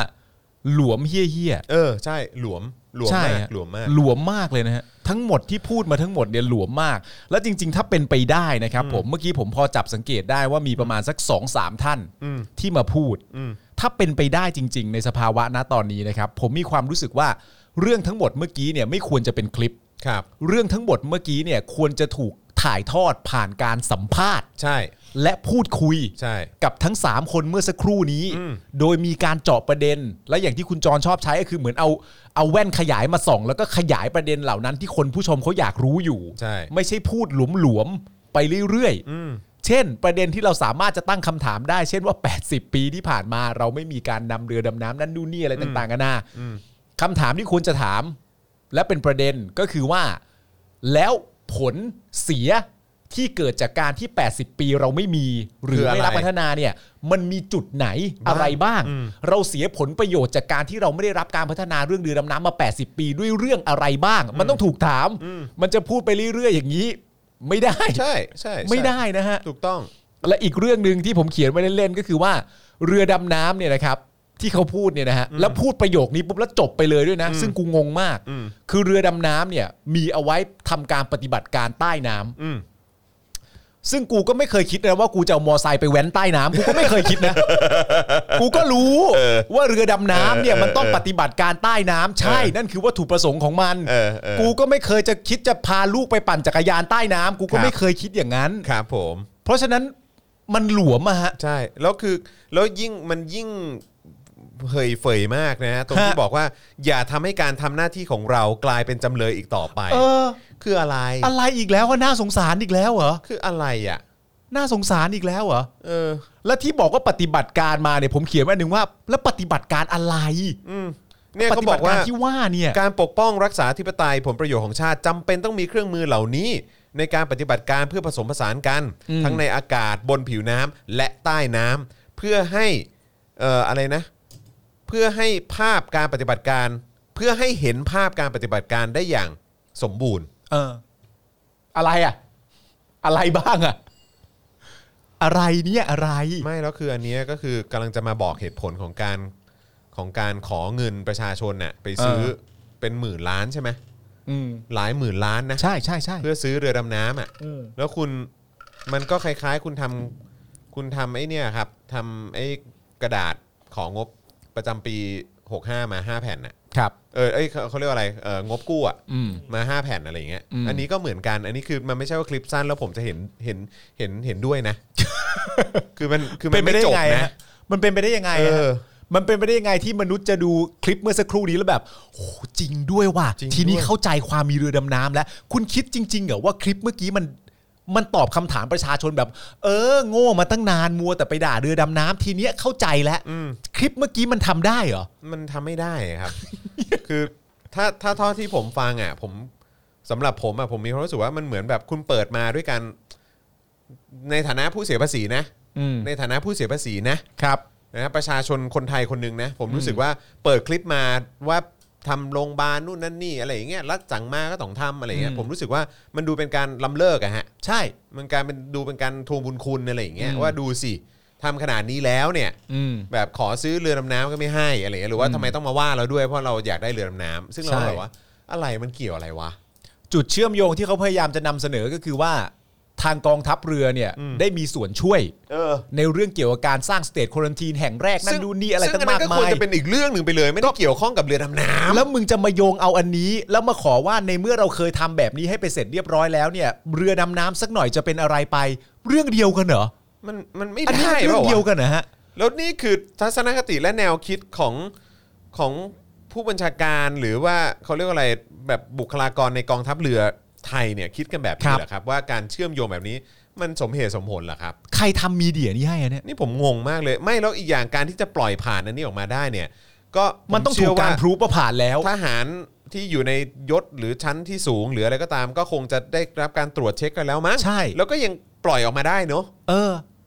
และนี่เป็นข้อพิสูจน์แล้วว่าหลังจากเห็นการถ่ายทำคลิปเหล่านี้ทั้งหมด การตรวจสอบอาจจะมีการรีชูตรีเทคถ่ายใหม่นั่นนู่นนี่ พอครบจำนวนผมไม่รู้ว่าคุณใช้เวลากี่วันน่ะ แต่พอทำเสร็จเรียบร้อยผ่านการตรวจทานแล้วบอกว่าคลิปนี้ดีได้ผลแน่นอน อย่างเงี้ยเหรอเมื่อกี้เหรอ อันเมื่อกี้เหรอ เวียดเนอะ อะไรวะเนี่ย อะไรวะเนี่ย อืม และณตอนนี้ที่จะเอาให้หนักไปอีกขั้นหนึ่งก็คือว่า เรื่องเรือดำเรือดำน้ำจำเป็นไหมเนี่ย ก็คือเรื่องที่เขากำลังถามอยู่นะตอนนี้ อืม ซึ่งคลิปเมื่อกี้เนี่ย แน่นอนว่าไม่ได้ตอบว่ามันจำเป็นไหม อีกประเด็นหนึ่งที่ตั้งคำถามต่อมาว่า แล้วมันจำเป็นพอไหม กับสถานการณ์โควิดที่เกิดขึ้นในปัจจุบันนี้ นี่คุณตอบไปเรื่องอะไรเนี่ย คลิปเมื่อกี้คุณทำออกมาเพื่ออะไรเนี่ย ไม่เข้าใจ ไม่เข้าใจจริงๆอืมนะครับ เอาเลยฮะ เอาเลยครับ เอาเลยครับ ก็ เอาเล คือย ในในความรู้สึกผมอ่ะคือเออคือคุณก็ได้อยู่แล้วแหละเรือดำน้ำอ่ะ มันได้มันได้อยู่แล้วแหละ เออแล้วก็คือไอ้คลิปเนี้ยไม่ต้องทำออกมาหรอก คือทำออกมาทำไม อืม ทำออกมาก็โดนด่า ทำไมฮะ คืออารมณ์อย่าทำนิสัยประชาธิปัตย์ได้ไหม เข้าใจไหม เอ้า คือต้องหล่ออ่ะ ไปว่าเขาทำไมอะ ไม่คือมันมีวิธีการแบบประชาธิปัตย์ไงคือต้องหล่อไง อืมต้องแบ เข้า บ ใจไหม ต้องแบบเท่ๆ แล้วมีบุญคุณ อืม นี่ อ๋อจริง ๆ เราก็มีเนื้อข่าวนะ แต่จริง ๆ ก็ไม่ต้องแล้วล่ะ นะครับ ก็เห็นชัดแล้วแหละ ผมว่าคงไม่ต้องพูดอะไร เพราะ ผมว่า อัก็ ชัดเจคืนอ นะ เนื้อข่าวก็ก็เล่าให้ฟังว่าเขาพูดอะไรบ้าง แต่ผมว่า นะครับ คุณผู้ชมก็เห็นเองแล้วอะ ผมนึกออกผมจำได้เลย แล้วมันเป็นมันเป็นพฤติกรรมที่ผมก็รู้สึกอาย แล้วก็ละอายใจแล้วก็แบบอืมในบางทีก็รู้สึก ตลกตัวเองไปจนถึงรังเกียจตัวเองเลยนะ เรื่อง คือผมจำได้ว่าตอนนั้นผมน่าจะอยู่ประมาณสักแบบป .3 ป .2 ป .3 อะไรอย่างเงี้ยแหละแล้วผมไปเซ็นทรัลลาดพร้าวไปกับ อืม แม่ แล้วตอนนั้นเนี่ยก็แน่นอนแหละก็คือพ่อกับแม่เขาก็เป็นข้าราชการใช่ไหมแล้วก็ในช่วงนั้นเนี่ยก็ยังไม่ได้แบบอยู่ในเขาเรียกว่าอะไรยังยังไม่ได้คือด้วยความที่มีลูกสี่คนเนี่ย อืม ค่าใช้จ่ายอะไรต่างๆ มันก็สูงก็ต้องประหยัดมัธยัสถ์ใช่ไหม เออ แล้วก็แบบว่าเขาก็พาไปเซ็นทรันแล้วก็คือแบบว่าก็พาไปเพื่อซื้อของจำเป็นแหละ อืม เออแต่ก็คือแบบว่ามันก็มีบ้างที่แบบเดินผ่านในตรงโซนที่เป็นของเล่น อ่า แล้วผมก็อยากได้ไง อยากได้อะไร อยากได้ของเล่นแหละผม อ่า จำผมจำไม่ได้ว่าอะไรแต่คือก็อยากได้ไปหมดอ่ะ อ่า เกมกดนู่นนั่นนี่อะไรของ ก็ เล่เด็กกันะ น ไร เล่นของเล่น แต่คือผมจำไม่ได้ว่าของที่ผมอยากได้คืออะไร แต่ผมจำได้ว่าผมอ่ะคือแม่งดิ้นอยากได้อะ แล้วก็แบบว่าลงไปนั่งกับพื้นแล้วก็แบบอยากได้อยากได้แล้วก็ร้องไห้อะ อ่าอ่าอ่าอ่า แล้วแม่ผมก็คือแบบว่าเหมือนแบบปล่อยเลย ก็ควร อา จะ จารย์จาเป็นอย่าง นิ นั้ ส น ก็คือปล่อยเลย ก็ควร ร้อง จะไปเป็นอ เล ย่าย งนั้น เอาเลยเอาเลยจนผมก็หยุดเองแหละแต่คือ เออ ผมก็มานั่งนี่นี่คือแบบพฤติกรรมของเด็กที่แบบว่า อยากได้ของ ใช่ซึ่ง เออ ผมก็ก็ไม่รู้นะพออ่านข่าวนี้หรือดูคลิปนี้มันก็นึกถึงภาพนั้นขึ้นมา อยู่ดีมันก็เด้งขึ้นมาเชี่ยเหมือนกูตอนนั้นเลย ตอนแบบอยู่ป .2 ป .3 อะงอแงอยากได้ชิบหายเลย จะเอา อยากได้อยากเอาแล้วมันมีเหตุผลน่ะ เออ เหตุผลผมดีพอที่ผมจะได้มันน่ะ ใช่ เข้าใจไหม แต่ณตอนนั้นถ้าสมมติจะว่าว่าจะเป็นการตีความตัวละครเนี่ย อืม เราก็ต้องตีความตัวละครแทนคุณที่เป็นเด็กอายุเท่านั้นด้วยนะ อืมอืม คือเราจะเอา mindset เราณตอนนี้ไปใส่กับณตอนนั้นน่ะมันก็ไม่ได้ไง ใช่ใช่ มันก็ต้องตีความว่า ณตอนนั้นที่คุณอยู่ประมาณป .1 ถึงป .3 เนี่ย อืม ไอของเล่นที่คุณอยากได้เนี่ย อืม มันโคตรจำเป็นสำหรับจิตใจคุณจริง ๆ เลยนะ ใช่ใช่ นึกออกไหม เ อันนี้ทางละครนะ ใช่ใช่ แต่ในทางการเมืองและสังคมจริงๆ เนี่ยก็ใช้แบบนั้นไม่ได้หรอกค ถู รับ กต้องครับผม ณตอนนี้มึงอายุเท่านี้จะมาเล่นเรือดำน้ำอย่างเงี้ย เออ ไม่ได้ อยากได้อยากได้เรือดำน้ำเนี่ยกูช่วยโควิดไปแล้วนะ เออครับผม สเตทควอรันทีนแห่งแรกมันแจ๋วมากเลยนะ เออ อืมขอเรือดำน้ำซะหน่อยจะไม่ได้เชียวเหรอหึเจ้าพวกประชาชนทั้งหลาย เอออะไรอย่างเงี้ย นะฮะก็นั่นแหละ ครับ อ่ะต่อกันหน่อยดีกว่านะครับเออคุณสุคนบอกว่าโรงพยาบาลสนามแลกเรือดำน้ำต้องตายโอ้โห ทำไม มันไม่สูสีกันเหรอเออ ครับผ ก็ ม สมน้ำสมเนื้อนะฮะ ครับผมอืมนะฮะเออมันดูดูขี้น้อยใจอ่ะว่าแบบเออ น้อย แบบก็ ใจ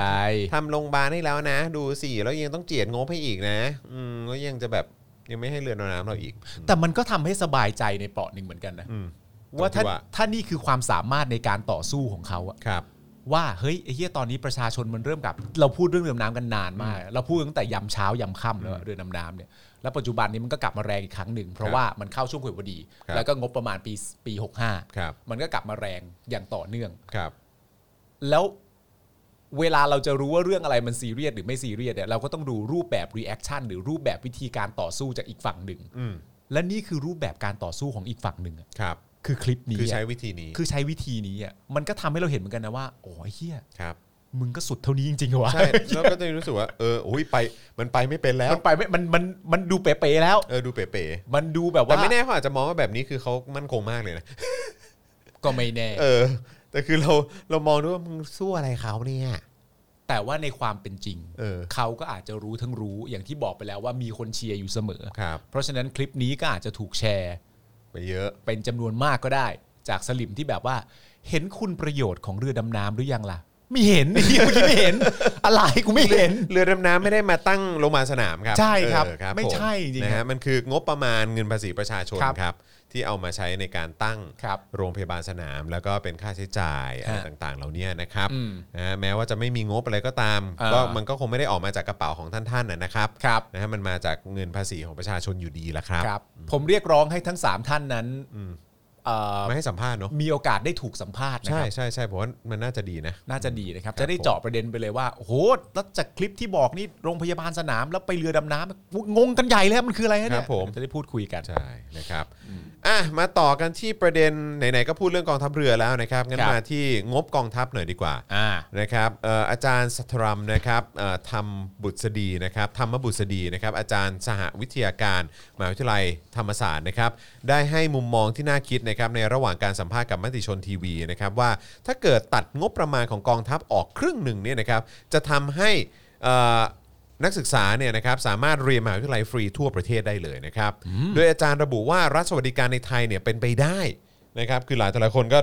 ก็ค้านพอสมควรนะครับ เกี่ยว ครับ เรื่องของความเป็นรัฐสวัสดิการที่มีคุณภาพของไทยนะครับ อืม นะฮะคืออาจารย์บอกว่ามันเป็นไปได้เรื่องรัฐสวัสดิการในไทยเนี่ยเมื่อประชาชนต่อสู้ทางการเมืองนะครับ พร้อมยกตัวอย่างว่าเมื่อปี 63-64ถึง64เนี่ยภาพที่เห็นคือกลุ่มคนรุ่นใหม่ หยิบยกประเด็นเรื่องรัฐสวัสดิการขึ้นมาพูดในการเคลื่อนไหวทางการเมืองเยอะมาก ครับ เพราะรัฐสวัสดิการถือเป็นรูปแบบของการเป็นประชาธิปไตยที่แท้จริงครับ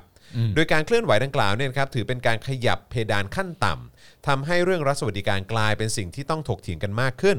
สสในสภาหรือผู้มีอำนาจเนี่ยก็พูดถึงมากขึ้น จนอะไรหลายอย่างไม่สามารถทำได้นะครับโดยไม่สนใจประชาชนอีกต่อไป ครับ อ่านะครับโดยอาจารย์ได้ยกตัวอย่างการที่กองทัพเนี่ยจะซื้อเรือดำน้ำในงบปี 64 มูลค่ากว่าหมื่นล้านบาทนะครับที่ถึงแม้ว่าจะผ่านการเห็นชอบจากกรรมาธิการต่างๆนะครับแต่กระแสสังคมที่ถกเถียงว่าทำไมประชาชนไม่ได้เรียนหนังสือฟรีอ่ะทำไมประชาชนถึงไม่ได้รับเงินบำนาญต่างๆ แต่กองทัพสามารถนำงบมหาศาลไปซื้อเรือดำน้ำสุดท้ายนะครับเพราะกระแสวิจารณ์อย่างหนักเนี่ยก็ทำให้กองทัพเรือต้องพับโปรเจกต์นี้ไปก่อน ครับ นะครับก็อาจจะยืดยืดๆไปครับแต่ผมว่ามาแน่นอนครับอาจารย์ อืม นะครับนอกจากนี้นะครับอาจารย์ก็ได้ยกตัวอย่างว่าหากตัดงบกองกองทัพครึ่งหนึ่ง จะทำให้การเรียนมหาวิทยาลัยฟรีทั่วประเทศนะฮะจะทำให้เกิดการเรียนมหาวิทยาลัยฟรีทั่วประเทศเกิดขึ้นได้ อืม แม้ว่าจะยังไม่เป็นรัฐสวัสดิการที่สมบูรณ์นะครับ แต่ก็สามารถทำให้เกิดความเสมอภาคมากขึ้น อืม เช่นเดียวกับการที่ทำให้เงินบำนาญสามารถเข้าถึงได้ทุกคน อืม ไม่ต้องแย่งกันสอบเข้าราชการ ครับ ก็จะทำให้คนรุ่นใหม่หมดความกังวลครับ และสามารถมีส่วนร่วมในเรื่องต่างๆ ได้มากขึ้น อืม นำมาสู่ความก้าวหน้าของสังคม และพบผลทางเลือกใหม่ๆ ได้มากขึ้น อืม ซึ่งมันก็จริงนะ คือ ครั คุ บ ณผู้ชมลองนึกภาพดีว่าถ้าทุกคนเนี่ยคือพอกเกษียณไปอ่ะก็คือมีเงินบำนาญอ่ะ อืม เข้าใจไหมอ่ะ ใช่ ไม่ได้จำเป็นว่าจะต้องเป็นข้าราชการอ่ะ อืม ไม่ต้องเป็นข้าราชการเท่านั้นนะครับถึงจะมีเงินบำนาญน่ะ เออ แล้วก็เข้าโรงพยาบาลก็ไม่ต้องกังวลน่ะ อืม ก็คือกูไม่เป็นภาระใครอ่ะ นี่เรากำลังพูดถึงการตัดงบกองทัพครึ่งหนึ่งด้วยนะ ใช่ ครึ่งหนึ่งอ่ะ ครึ่งหนึ่ง ขอครึ่งเดียว ครึ่งเดียว เออ นะครับ ก่อให้ คือ เกิดอะไรได้มาก แล้ว มาย คือจริง ๆ แล้วเนี่ยถ้าตัดงบครึ่งหนึ่งเนี่ยแล้วก็บุคลากรในกองทัพเนี่ยเออถ้าเกิดว่าลดจำนวน อืม ลดขนาดลงไปได้เนี่ยมันก็จะดีมาก เพ อื ราะ ม ตอนนี้กองทัพมันก็ใหญ่เกินไป อืม แล้วมันจะใช้งบอะไรเยอะขนาดนั้น อืม แล้วก็ข้าราชการในประเทศไทยเนี่ยผมก็เห็นด้วยกับที่โทนี่บอกนะ อืม นะครับว่าเออต่อไปเป็น AI หรือว่ามีระบบอะไรเข้ามา มันจะ อ่า ดีกว่าไหม เพราะผมว่ามันก็ AI ก็คงน่าเชื่อถือกว่านะครับ ใช่ นะฮะแต่ว่าอีกประเด็นหนึ่งเนี่ยก็คือว่าตอนนี้เนี่ยแค่ไอ้งบประจำที่มันต้องจ่ายกันน่ะ อืม ที่เป็นเป็นเงินเดือนให้กับข้าราชการ เออรายจ่ายที่จำเป็น แล้วก็สวัสดิการทางเอ่อบุบริการทางสุขภาพทางสาธารณสุขอะไรต่างๆ ที่ที่ข้าราชการและคนในครอบครัวได้รับไปเนี่ยสวัสดิการต่างๆ เหล่านี้มันเยอะมากมันสูงมาก ่า สำหรับข้าราชการเท่าไหร่ประมาณ 5 ล้าน 6 ล้านคนบ้างในประเทศอ่ะ มมม แต่แล้วประชาชน 70 ล้านคนล่ะครับ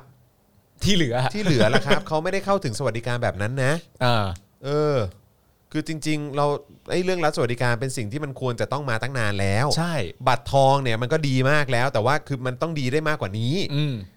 ซึ่งจริง ๆ ก็มีคนออกมารณรงค์เรื่องรัฐสวัสดิการเนี้ยมาสักพักแล้วแหละ ใช่ เพราะมันเป็นเพราะการคาดเดาว่าเออมันเป็นสิ่งที่จำเป็นของของในแง่ของความ การ ท่ เรียน ม อย่างเงี้ยหรือว่าอย่างที่เพนกวินก็เคยออกมามา move สมัยก่อนตอนที่เขายังใส่ชุดนักเรียนอยู่เลยว่าเออทำไมเด็กมัธยมไม่ได้เรียนฟรีอ่ะ เออ ใช่ไหมเออ นะครับ คืองบประมาณเราถูกเอาไปใช้จ่ายกับสิ่งที่หลาย ๆ คนเห็นว่า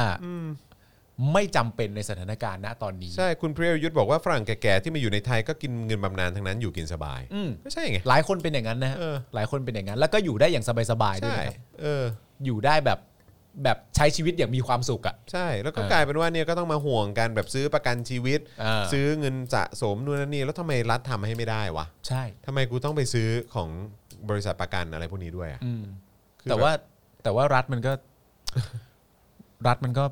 มันก็เป็นประยุทธ์นะฮะ รั้วนี่สำคัญมาก รั้วนี่ บผ สำคัญมาก อธิปไตยของชาติสำคัญมากครับ นี่ นะฮะแต่สิทธิเสรีภาพและเสียงของประชาชนเนี่ยไม่ได้สำคัญขนาดนั้น เป็นเรื่องรอง กดขี่ได้ ฮะเรื่องรองฮะ ยกเลิกได้ฉีกรัฐธรรมนูญได้ ใช่ เสียงประชาชนไม่ต้องแคร์แม่ง ครับ เพราะ ผม 250 เสียงเนี่ยมี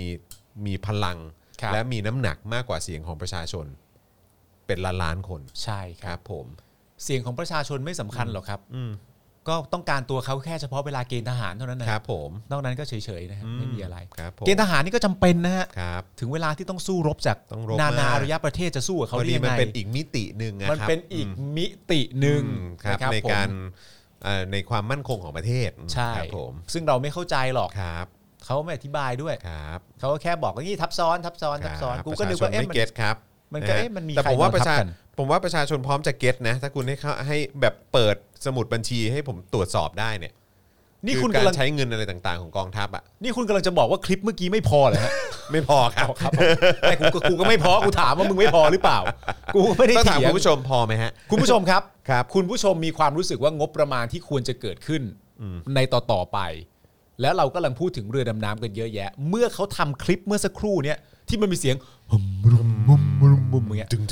มันเพียงพอต่อคำตอบที่คุณผู้ชมต้องการหรือยังครับ ครับผมเคลียร์ไหมเคลีย เค ร์ไหม ลียร์แล้วนะ ครับเคลียร์ไหม เรื่องเรือดำน้ำเรื่องอะไรเคลียร์นะ ก็น่าจะ แล้ว จบแล้วเนาะ จบแล้วคลิปมันก็ไม่ใช่สั้นๆนะ ก็ให้เขาซื้อไปเถอะ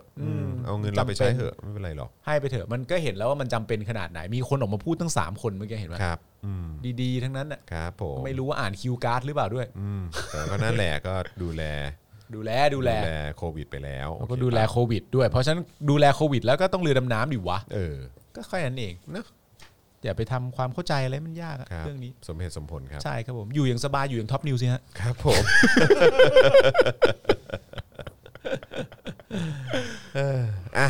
โอเคนะครับ อีกสักเรื่องละกันนะครับ Novavax ครับ ครับ นี่ประเด็นนี้ที่เราก็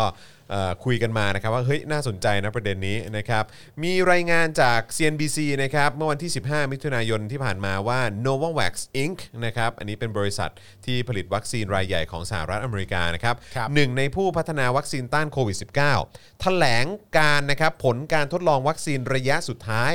โดยระบุว่าวัคซีนของบริษัทมีประสิทธิภาพ โดยรวมในการต้านไวรัสโคโรนาอยู่ที่ 90.4%ครับ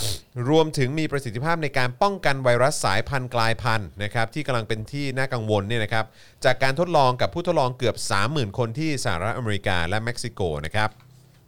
ไม่ว่าจะเป็นสายพันธุ์อัลฟาที่พบครั้งแรกในอังกฤษ สายพันธุ์แกมมาที่พบครั้งแรกในบราซิล สายพันธุ์เบต้าที่พบครั้งแรกในแอฟริกาใต้ และสายพันธุ์เดลต้าที่พบครั้งแรกในอินเดียนะครับ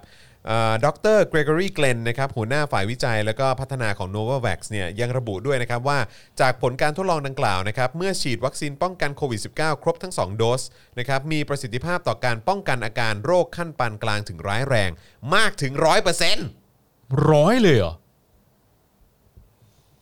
หนึ่งร้อยเปอร์เซ็นต์เลยเหรอ โอ้โห นี่มันเคลมว่าร้อยเปอร์เซ็นต์เลยเหรอวะ เฮ้ย แต่คือ คืออเมริกามันก็น่าสนใจ เพราะก็คือมันก็โดนตรวจสอบแบบเข้มข้นมากไง อืม ใช่ไหมผมก็เลยรู้สึกว่า เออ แบบเออถ้ามึงร้อยเปอร์เซ็นต์นี่คือมึงต้องต้องมั่นใจมากนะ ไอ้คำพูดพวกร้อยเปอร์เซ็นต์นี่ทางออยเขาอาจจะห้ามพูดนะ อืม นะครับนะแต่ว่าโอเคอ่ะอันนี้ก็คือทางโนวัคบอกว่าเอ่อจากการทดลองเนี่ยนะครับ ถ้าฉีดครบ 2 โดส มีประสิทธิภาพต่อการป้องกันอาการของโรค ขั้นปานกลางถึงร้ายแรงมากถึง 100% ครับ ขณะเดียวกันมีประสิทธิภาพต้านโควิดบางสายพันธุ์อยู่ที่ 93%นะครับ ก็สูง ครับโดยจะเตรียมยื่นข้อมูลต่อองค์การอาหารและยาสหรัฐหรือ FDA อ๋อ นี่ยังไม่ได้ยื่น FDA แต่ว่ากำลังจะยื่นแหละ อ่า ในช่วงไตรมาสที่ 3 นี้ ทั้งนี้นะครับ Novavax เดินหน้าในการผลิต 100 ล้านโดสต่อเดือน ภายในสิ้นไตรมาสที่ 3 ของปีนี้ แต่มันจะมาช้าไปเปล่าวะ เพราะว่าคืออเมริกานี่คือตอนนี้วัคซีนเหลือจนแจกแล้วนุ้ย ใช่ แล้วจะเพิ่มกำลังการผลิตเป็น 150 ล้านโดสต่อเดือนในไตรมาสที่ 4 นะครับ ไม่เป็นไร ปล่อยให้เขาแจกไป เพราะถ้าเขาแจกมันก็ต้องมาถึงไทยบ้างเหรอวะ แต่ว่ามันจะขัดกับที่สวบอกนะ ว่าเราจะสั่งอะไรเยอะแยะมากมาย เพราะอะไรเพราะอะไร เดี๋ยวมันล้นเดี๋ยวมันเกิน เดี๋ยวมันเกิน เอออะไรอย่างงี้นะแต่ว่าอเมริกาก็ผลิตเยอะเนาะ ใช่ เออของ EU นี่ก็กักตุนไว้เป็นเป็นพันล้านโดสเลยเนาะ ถึงแม้ว่าโทนี่จะบอกนะครับว่า เฮ้ย เหลือดีกว่าขาด เออ แต่ว่า ครับผม ต้องเอาที่พอดีพอดีดีกว่า ไม่แต่โทนี่มันอืมเขาเรียกอะไรนักโทษหนีเอ่อเขาเรียกอะไรนักโทษหนีคดีอืม อย่าเอาคน ไอ้ อ พ ย่าว กหนีคดี อย่าเอาคนอย่างนั้นมาเกี่ยวข้องกับคนในประเทศไทยเลย ใช่ใช่ใช่ เราดูแลกันเองดีกว่า ใช่ใช่ครับ ต้อง ผม ต้องไปใช้เขาเหรอะ ใช่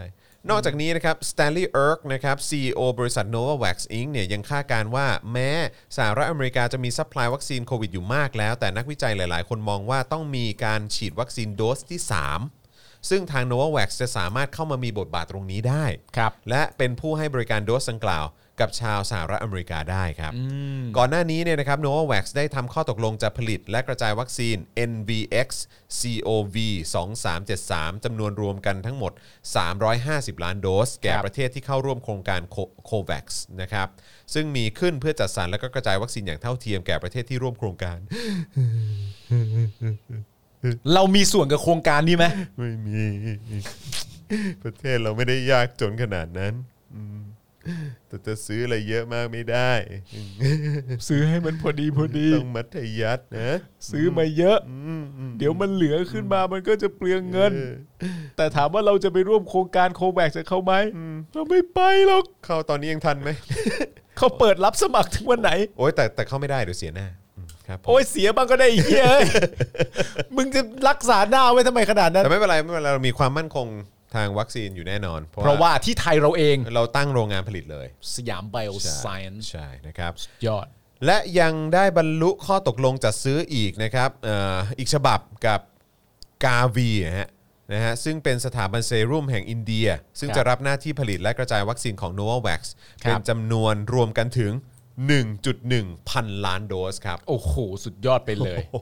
ให้มันเยอะแยะกันไปเลย โอ้โห เปลือง แต่ว่าถ้ามันเทเข้าไปในอินเดียนี่ก็จะสุดยอดเหมือนกันนะ ใช่ คือมั ครับ ก็จะคุมได้อยู่หมัดเลยเนาะ ครับ สำหรับผลข้างเคียงที่พบในกลุ่มตัวอย่างนะครับเป็นผลข้างเคียงที่พบได้ทั่วไปนะครับแล้วก็ไม่ได้รุนแรงมากนะครับก็มีอย่างปวดศีรษะปวดกล้ามเนื้อเหนื่อยล้าเป็นต้น อ่า นะค ก็ รับ ประมาณ ผนฮ ประมาณหนึ่ง ใช่นะครับอ๋อแล้วก็มีอีกหนึ่งข่าวดีครับ ครับ นะฮะในเมืองไทยนะเมื่อกี้ข่าวดีของอเมริกาเขานะครั ทำไมทำไม เขามีโนวาแว็กซ์ที่ อ่า ป้องกันที่เขาเคลมว่าเขาได้ร้อยเปอร์เซ็นต์เลยนะ ครับ นะครับแล้วก็รับมือเอ่อสายพันธุ์ต่างๆ ได้ 90%อัพใช่ไหม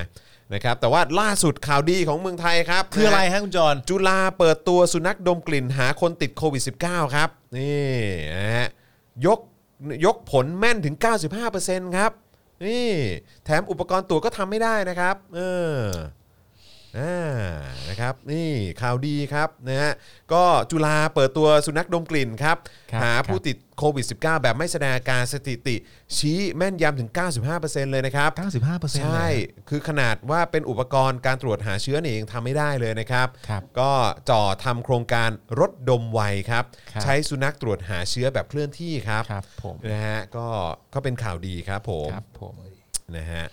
ก็ โอเคครับผม นั่นแหละก็เอามาแชร์ให้ฟัง น่ารักด้วยนะน้องหมาเนี่ยอืม อ่าเป็นน้อะงหมาพันธุ์อะไร ครับ ค ลา รับบ ราดอร์ครับ อ๋อเป็นลาบราดอร์เว้ยพันธุ์โปรดผมเลย ใช่เขาบอกว่าเพราะต้องเป็นพันธุ์นี้ เพราะว่าเป็นพันธุ์ที่มีโพรงจมูกยาวนะ อ่าครั มี บ ประสาท ผม สัมผัสรับรู้กลิ่นไวครับ ใช่ครับ อ่าครับผม ผมนี่ แล้วก็มีอุปนิสัยเป็นมิตร แล้วก็เอ่อฝึกงานได้ดีด้วย โอ้หมา ะครับ พันธุ์นี้ ผม น่ารักครับผม ใช่ ผมเลี้ยงไว้ 2 ตัว ใช่ ที่บ้าน นะครับ ผมนะครับ ผม ใช่ ก็เป็นลาบดอ r เลเวอร์เหมือนกัน อ้าว นะครับ โอเค ผมก็ไม่ทราบมาก่อนเลยว่า เออ โอ้อันนี้คือวิธี ตรวขอ จ ง โควิด เล่า ได้ อะฮะ แล้วก็ผลการทดสอบในเชิงสถิติเนี่ยพบว่ามีความแม่นยำถึง 94.8%นะครับเทียบเคียงกับประเทศอื่น ๆ ที่ใช้สุนัขตรวจคัดกรองเหมือนกัน อืม ฟิ ครับ นแลน ผ ด์ ม เยอรมนีฝรั่งเศสออสเตรเลียเขาก็ใช้นะครับ ผม ครับผมของไทยก็มาแล้วนะครับ ครั เจ้า บผม หนูน้อยเหล่านี้นะครับ ใช่ มี ครั กี่ บ ตัวเนี่ยที่ดูในรูป ไหนมีกี่ตัวฮะ หนึ่งสองสามสี่ห้า ส่วนมาก ห ส่วนมาหกส่ ตั วน ว มากเป็นเป็นสีอะไรครับ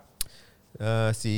ครีมเหรอ สีเขาเรียกว่าสีเป็นเยลโล่ครับ เยล สีเหลื โล่ องครั ใช่ บ ไหม ผมสีเหลือง อ่าครับผมแล้วก็มีสีดำตัวหนึ่ง อ่า สีน้ำตาลตัวหนึ่ง ครับ นะครับ ผม โอ้ยน่ารักน่าชัง หมาพันธุ์สุนัขพันธุ์ลาบราดอร์นี่สเปเชียลของเขานอกจากการดมกลิ่นแล้วก็คือการว่ายน้ำ เอาเลยคนะครั รั บบ ผมเป็นเป็นสุนัขที่ว่ายน้ำได้เก่งที่สุดหนึ่งชนิดเลย โอ้เยี่ยม หนึ่ เล ง ย พันเลยนะครับ เพราะว่าตอน ผม จุดกำเนิดของเขาเนี่ยเขามีเอาไว้ให้ว่ายน้ำเก็บปลาเวลา ครับ ที่ปลา ผม หลุดออกจากแห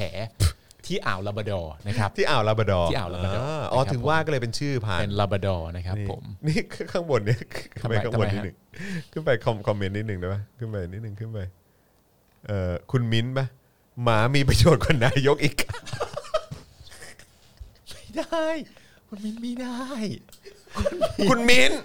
คุณมิ้นหมามันไม่ได้เปิดประเทศใน 120 วันนะ คุณ หมา มิ้นท์ มีหมาที่ไหนสามารถเปิดประเทศได้ 120 วันหรือเปล่า ครับ ถ้าทำไม่ได้ค่อยมาบ้าเป็นหมาทีหลัง ครับ ไม่ได้คุณมินพิมพ์อย่างนี้ไม่ได้นะครับ เอาสิพูด คุณมิน งี้ จะ ได้ไง พูดจาร้ายกาจแบบนี้ไม่ได้ เออมันเสียดแทงกันเกินไปนะ อยู่ดีๆ จะมาบอกว่าหมามีความสำมีประโยชน์มากกว่านายกอีกไม่ได้ ไม่ได้ไม่ได้ ห้ามพูดแบบนี้ หมาหมาสั่งเปิดประเทศไม่ได้ หมาสั่งเปิดประเทศไม่ได้นะ เออ ประเทศ ครับผม จะเปิดในอีก 120 วันข้างหน้าเนี่ยไม่ได้ขึ้นอยู่กับหมาหมาไม่มีความสามารถในการทำแบบนั้น หมามันมีข้อดีอย่างเดียวคุณมิ้น คือ มันรู้หน้าที่เท่านั้นเองแหละ เอ ครับ อ ผม เออ หมาเนี่ยถ้าเราเลี้ยงให้ดีมันก็จะรู้หน้าที่ของมั ใช่ น เออแต่หมาไม่ดีอะมันก็ไม่รู้หน้าที่ไง ใช่ ใช่ไหมครับ หมา เออ ที่ไม่ถูกเลี้ยงมาอย่างดีอ่ะ ใช่ครับ ก็จะไม่รู้หน้าที่มันก็อาจจะนี่ต้องอยู่ที่ผู้ปกครอง โอ้ยแต่ว่าหมาบางตัวเนี่ยถูกเลี้ยงมาอย่างดี มันก็ไมีรู้หน้าที่นะ มัน อ๋อ ก็ ไม่เออแต่ว่าแต่ว่าหมาพวกเนี้ยที่เรากำลัง ใช่ พูดถึงเนี่ยเป็นหมาที่รู้หน้าที่ตัวเอง รู้หน้าที่ เพราะฉะนั้นหมาเนี่ย ไม่เอาไม่เปรียบเทียบกับนายก ใช่ เนะครับ น้องๆลาบราดอร์ทั้งหมด น้อง เนี่ ๆ ย ลาบราดอร์เขาเปิดประเทศไม่ได้ ที่เขาจะมาดมกลิ่นและตรวจพบโควิดได้สูงกว่า 95%เครื่องมือยังทำไม่ได้เนี่ย ครับ เขา เป็นน้องหมาที่รู้หน้าที่ของตัวเอง ใช่ครับ ใช่ไหม ครับ เพราะฉะนั้นการจะมาเปรียบเทียบว่าหมามีประโยชน์มากกว่านายก อันนี้ไม่ใช่การเปรียบเทียบที่ดี เออครับผม อย่าไปพูดอย่างนั้น เออ นะครับผม ไม่เอานะ หมามีประโยชน์จริง แย่ ๆ หมามีประโยชน์จริง ครับ ๆ แต่มีประโยชน์น้อยกว่ามากกว่า หรืออสูสีกับนายกเนี่ย อันนี้อีกประเด็นนึง ใช่ครับผม เข้าใจไหมมันไม่เกี่ยวกัน ไม่เอานะ ไม่เอานะ คุณมิ้นไม่เอาแบบนี้นะ คือรายการเราก็ไม่ชอบให้ใครต้องมามาว่ากันหรืออะ ค ไร รั อบ ย่าง ผมเงี้ยนะฮะ อืมไม่เอานะ ไม่เอาไม่เอาจริง นะ ๆโอ้หมาลาบราดอร์นะครับ โอ้ลาบราดอร์ ดีมากนะ อ้า คว รับ ลาบ ผม ราดอร์ใช่ไหมอ้าวลาบราด อ้า อ ว ร์ อ้าวลาบราดอร์ คบ มัน ผม อยู่ในประเทศแคนาดาสักอย่าง แคนาดา ประมาณนี้นะครับผมก็เป็นเป็นหมาที่ดีครับเป็นหมาที่ เจ๋งดีนะ อุปนิสัยดีน่ารักนะครับ เออ แต่ก็ต้องระวังเรื่องน้ำหนักนะครับ อ่า เพราะเป็นหมาที่มีสิทธิ์ที่จะมีโอเวอร์เวทหรือว่าอ้วนได้ง่ายนะครับ ผมต้องวิ่งเยอะๆไงต้องวิ่งเยอะๆ ต้องวิ่งเยอะ กกำลักา ๆนะครับผมต้องต้องต้องวิ่งเยอะๆนะครั ครับ บ อย่าอย่าอย่าเอาแต่พูดนะฮะ ครับ ต้อง ผม ต้องวิ่งบ้ างต้อง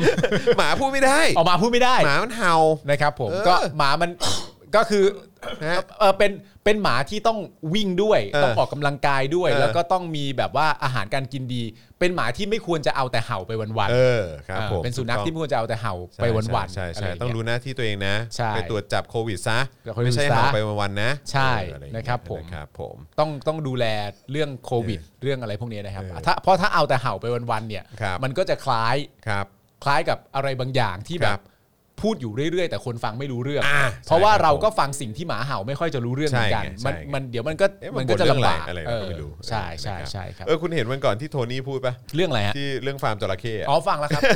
ฟังแล้วครับ ผมแม่งฮานะ ฟัง มา แล้ ก วครับ เอ้ยแต่เขาไม่ได้ใช้คำพูดนั้นจริง ๆ นี่ เออเขาไม่ได้พูดเหรอ เขาไม่ได้ใช้เขาไม่ได้พูดคำว่าเฮียนะไม่ ไม่ รู้นะ เขา ต้อง พูดวรนุช เออเขาพูดวร เขา นุ พูด ช ว่าวรนุชคือ เออ เขาบอกว่าเออเนี่ยอะไรนะ ไปฟาร์มจระเข้จะซื้อจระเข้มาเลี้ยงกะ เออ ว่าโตขึ้นมาก็น่าจะเป็นจระเข้แต่โตขึ้น ครั มา บ เป็นวรนุชซะงั้น ใช่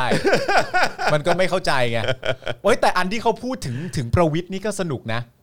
อ๋อ เขา ไอ้ เขา เรื่องไอ้เรื่องนี้ป่ะไอ้เรื่องตำแหน่งพ เอบ อ ทบพบทบใช่ไหม เออแล้ว เออ เขาใช้คำพูดแบบเหมือนเหมือนคือประวิทย์เป็นเด็กไปเลยอะ เออ ว่าก็ก็ไม่รู้ถ้า เออ ถ้าเหมือนอารมณ์แบบถ้ารู้อย่างนี้ก็จะไม่ตัดสินใจแบบนั้น เออ แต่ณตอนนั้นวันที่พบเจอกันน่ะ ก็ดู ครับ เป็นคนเรียบร้อยดี ครับผม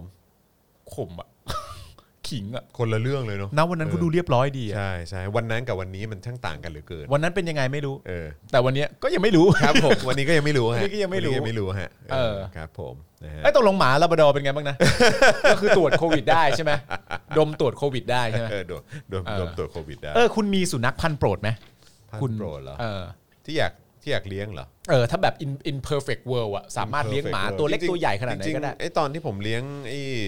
ปอมเมเรเนียนสองตัวเนี่ยไอ้ทิมกับคล้ายนี่ผมก็แฮปปี้มากเลย อ่า นะ โอเค แต่ว่าแต่ว่าจริง ๆ แล้วคือเราก็อยากเราชอบหมาใหญ่ อ๋อเหมือนกัน ตัวใหญ่ โอเค เออแต่ว่าพอดีที่บ้านมันไม่มีที่ไง เออ เออนะครับก็ที่ที่มันก็จำกัดใช่ไหมล่ะ อืม เออก็เลยแบบ แต่จริง ๆ ถ้าชอบก็อยากได้แบบ อยากได้อะไรเดียวจริง ๆ ที่อยากได้จริง ๆ คือแจ็ค อ๋อแจ็ครัสเซลอ่ะ หรือไม่ก็บีโก้ อ๋อโอเค แต่ก็เป็นหมาพันธุ์ประมาณ ก็ แบบ กลางๆ แต่ว่าคือถ้า ตัวไม่เกินเข่าอะ ถ้าใหญ่ไปเลยก็ต้องเป็นแบบอารมณ์แบบ German Shepherd อะ อ๋อโอเค เออชอบอย่างนั้น อ๋อชอบประเทศด้วยไหม German เออชอบ German ชอบด้วยปะ เะเออจริงด้วยครับมันมาจากแคว้นไหนป่ะฮะ ไม่ เออ ไม่แน่ใจ ไม่ไม่ไม่ เอาเป็น ไม่มี ประเทศ ใช่ไหม แล้วกัน ครับผม มันถูกบรีดมาให้เป็นแบบ protection dog อ่า นะครับผม ใช่ ไว้คอย ใช่ ปกป้อง ใช่เออ นะครับผม มันก็จะมีหมาหลายพันธุ์ครับที่สามารถจะเอาไว้ปกป้อง ครับ เจ้านายได้ อ้าว อะไรอ่ะ กูคิดไปไกล อ้าวเขาทำได้แล้วแต่มึงแล้ว ประมาณอุปมาเอ เอ อ อ มันแล้วแต่ประสบการณ์ใช่ไหม ใช่ เออครับผม ก็อ่ะมันปกติ นะครับ วาทกรรมคุณนี่ช่างเป็นศิลปะจริงๆ ใช่ นี่ หมาไทยก็เป็นหมาไทย หมาไทยนี่ก็มีไทยหลังอานมีบางแก้ว เออครับผม ก็จะมีหลากหลายสายพันธุ์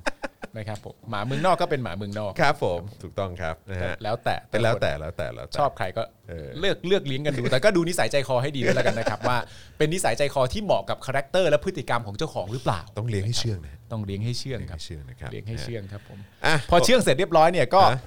ก็โหวตฮะ ก็โหวตก็โหวตก็โหวตเออนะฮะเออโอเค ก็โหวต เลี้ยงให้เชื่องแล้ว เออครับผม ก็โหวตได้เลย ครับ อย่าดูตอนเห่าให้ดูตอนโหวต พอเลี้ยงมันเชื่อง ให้ ครับ ข้าวให้น้ำฝึกมันนะค ครั รั บบ ผม เออ แล้วก็ที่สำคัญต้องคุมด้วยเวลาให้อาหาร เพ ครั ราะ บ ว่าหมาเนี่ยมันจะมีความรู้สึกเป็นมันจะค่อนข้างจะ aggressive เวลาที่ อ่า เราให้อาหารมัน อ่าใช่ใช่ เพราะฉะนั้นนี่ก็เป็นแบบฝึกหัด หิวมาก ที่ หิวมาก เจ้าของหมาเนี่ยต้องควรจะฝึก เพราะหมาหิวเยอะ ครับ หมาหิวเยอะ หมาอาจจะบางทีหมาอาจจะหิวอาหารบ้าง เออครับ หมาบางตัวอาจจะหิวแสง ก็เป็นพันก็อุ้ยอุ้ย โอ้โห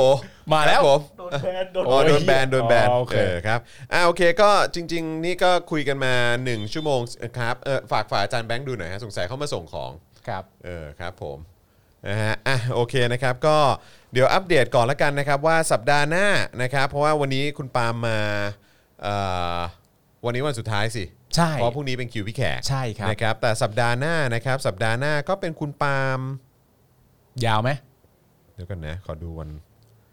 เอ๊ะวันอังคารเขายังไม่เคาะแฮะ เหรอ วัน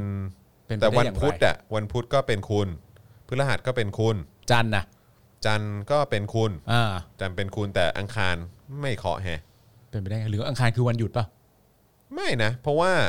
เพราะว่าวันอังคารเนี่ยเช้าเนี่ยถ้าตามคิวเนี่ยก็คือวันอังคารตอนเช้า e x c l u s i v e อืม ของ Daily Topic เนี่ยจะเป็นอาจารย์โควิด อ๋อเหรอครับ ใช่ครับ อุ้ยดี ผม จัง นะฮะแล้วก็ตอนบ่ายโค้ชแขกก็จะไปตลาดประมงพื้นบ้านอ่างศิลา ครับ นะครับแล้วก็ตอนเย็นเนี่ยก็ Daily Topic แต่ยังไม่ลงชื่อคุณไง อ๋อโอเค นะครับผมนะฮะก็เดี๋ยวคอยติดตามแล้วกันนะครับ ได้ครับผม นะฮะแต่ว่าพรุ่งนี้ก็เช้ามาก็จะเจอเอ่อเจาะข่าวตื้นนะครับ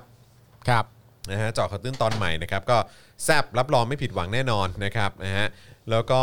ต่อเนื่องกันก็จะเป็นวาสนาละว่าดตอน 10บโมงครึ่ง ครับผม นะครับแล้วก็มีมีโค้ชแขกด้วยเขาลงเขาลงเมนูยังไงโค้ชแขกก็ยังไม่ลงนะว่าจะเป็นเมนูอะไร ผมยังไม่ นะครั เคยได้ชิมอาหารฝีมือพี่แขกเลย เอ้ย กินไปแล้วนี่หว่า บคุณเคยกินตอนเย็นไง วันที่เราไปที่บ้านนึงใช่ไหม ใช่ อ๋อ ใช่นะครับ แล้วก็พอตอนเย็นวันพรุ่งนี้ก็จะเป็น Daily Topics กับพี่แขกคำปากาด้วยนะครับ ครับ ก็เดี๋ยว ผม ติดตามแล้วกันนะครับว่าอ่าจะเป็นอย่างไรในวันพรุ่งนี้นะครับ แล้วก็พี่แขกจะมาพร้อมกับเมนูไหนด้วยนะครับ ครับ นะฮะ ผม โอเคนะครับ วันนี้ก็ แหมเอ่อคุณการันบอกว่าปาล์มผู้เชี่ยวชาญเรื่องวิธีเลี้ยงหมาค โอ้ รับ ผมเป็น ออ ด็อก ค เล รับ เวอร์ครับ ผม นะฮะ ชอบมากครับ เจ็ด ผม ปีแล้วเอ้ยเออ อ่า ไม่ใช่ไม่ใช่ ผมเลี้ยงตัวนี้ ออหมาย มา ว่าตลอดชีวิต ตลอดชีวิต นะ ตลอดชีวิตหลาคยห รับ ลาผยม หลายปีแล้วครับหลาย ใช่ ปีแล้ว ครับผมนะ ห ฮะ ลายปีน่ารักครับ ครับ น่ารัก ครับ มัน ใช่ ก็เอ็น ครับ ดูผมเป็นอย่างดี นะฮะ นะครับผม เอ่อพี่ครับถ้าว่างช่วยพูดเรื่องวิธีการเลือกตั้งได้ไหมครับ ผมคิดว่า 40เนี่ยมันจะไม่ค่อยแฟร์กับก้าวไกลเท่าไหร่นะครับ คิดว่ายังไงอ๋อโอเค ก็จริงๆในเจอเขาวตึ้งก็มีพูดในประเด็นนี้นะครับ เออนะครับก็เดี๋ยวเดี๋ยวรอดูพรุ่งนี้ก็ได้นะครับ 40 ไปย้อนฟังคลิปคุณโทนี่ก็ได้นะฮะ ไม่แต่ว่าก็คือก็เข้าใจก็เข้าใจในมุมของทั้งก้าวไกล แล้วก็ในมุมของเพื่อไทยด้วย ใช่ครับ นะครับ แต่ว่ามันก็น่าสนใจอีกว่า เออแล้วแบบแล้วถ้าถ้าอย่างรู้สึกว่าโทนี่เขาจะพูดในประเด็นว่าให้มันแลนสไลด์ใช่ไหม อืม คือหมายความว่าต้องถล่มทลายอ่ะ ใครแบบอยากให้มัน เอาให้ผมทลายเลย อยากให้มันเบี้ยวหัวแตกอ่ะ ใช่ ซัดไปเลย นะฮะซึ่งไอ้เราก็แบบอืมมันจะยังแลนสไลด์อยู่ไหม อันนั้นก็เป็น อืม อีกเรื่องหนึ่งด้วย ครับ นะครับแล้วเพราะว่าก็ตอนนี้กระแสความนิยมของก้าวไกลก็ก็ก็ไม่ได้แผ่วลงนะ ไม่แผ่ว ก็ไม่ได้แผ่วลงนะ ไม่แผ่ว เพราะฉะนั้นก็คือเออมันมันก็ต้องดูกันอะ อ่า ว่ายังไงอะนะครับนะฮะผมก็ผมก็ไม่รู้เหมือนกัน อ้าวแต่ถ้า นะครับ เกิดเป็นแรมโบอีสานเนี่ยเขาก็สามารถจะบอกได้ว่าสมัยหน้าเนี่ยไม่มีใครเลือกสสวิโรธละไม่มีไม่มีคนชอบหรอกคนที่พูดจาสามหาวแบบนี้ อ่าครับผม อาจจะแผ่วก็ได้ฮะอาจจะ ก็ แผ่ว ก็อาจจะแผ่วก็ได้ อาจจะแผ่ว อาจจะแผ่ว ในตาก็มได้ ความเห็นของแรมโบอีสานนะฮะ ใช่ครับผมนะฮะเอ่อคุณ VF ถามว่าสกูตเตอร์ไฟฟ้าของพี่เนี่ยราคาเท่าไหร่ ตอนนั้นผมซื้อมาจากจีนนะห้าพันกว่าบาท เหรอ อืม ถูกนะ ใช่ใช่ใช่ ถือว่าถูก นะครับห้าห้าห้าพันบาท เป็นราคาหิ้วมาจากจีนเลยใช่ไหมฮะ ใช่ครับใช่ครับเออฮิวฮิวฮิวมาจากจีนนะฮะ ครับ เออครับผมนะฮะแต่ว่ามันก็เป็นแบบมันก็เป็นเขาเรียกว่าอะไรอะมอเตอร์เล็กๆอะครับเอออา แล้วก็แบบแต่มันก็มันสำหรับผมก็คือเต็มที่ก็แค่แบบไปตลาดอะไรอย่างเงี้ย อ่า เออพาลูกซ้อนได้ขี่เล่นในแถวแถวๆบ้านอะไรอย่างเงี้ยเออมันก็ไม่ได้นะแต่ว่าจริง ๆ ตอนนี้มันก็มีแบบไอ้พวกที่เป็นแบบสกูตเตอร์ไฟฟ้าที่คุณดูในช้อปปี้ลาซาด้าก็มีนะ อ่า เออก็ก็โอเคอยู่นะออ เฮ้ยคุณจอนฮะ ครับอุ้ย 17%คุณผู้ชม อ๋อ รู้แล้ว ผมยังไม่ได้เข้าห้องน้ำไง ใช่ ผมไปเข้าห้องน้ำก่อน ได้ นะครับ ระหว่างนี้เอ่อคุณผู้ชมเติมพลังให้หน่อยครับ ได้ครับ วันนี้อาจารย์แบงค์ลองเข้าห้องน้ำดูไหมครับ ดูดิ มีแต่คนแบบว่า เฮ้ย วันนี้มัน มัน มันไม่เคลียร์ถ้าผมไม่เข้าห้องน้ำอ่ะ เนี่ยแล้วมัน เออ ก็เป็นวันแบบว่าสุดสัปดาห์แห่งสัปดาห์แห่งปาล์มแล้ว มัน อ่ะ มันจะเป็นวันสุดท้ายของปาล์มในสัปดาห์นี้ ใช่ ครับ ช่วย ช่วยเติมพลังให้หน่อยได้ไหมฮะ ช่วยเห็นใจความรู้เรื่องหมาของผมบ้างได้ไหม นะอ่ะเติมพลังก่อนเดี๋ยวผมเข้าห้องน้ำก่อน โอเคครับ เอาโทรศัพท์ไปปะเนี่ย เอาไป อ๋อโอเคจะได้เบาๆ มีวิธีแก้ปัญหาบอลไทยไหมครับ อ่า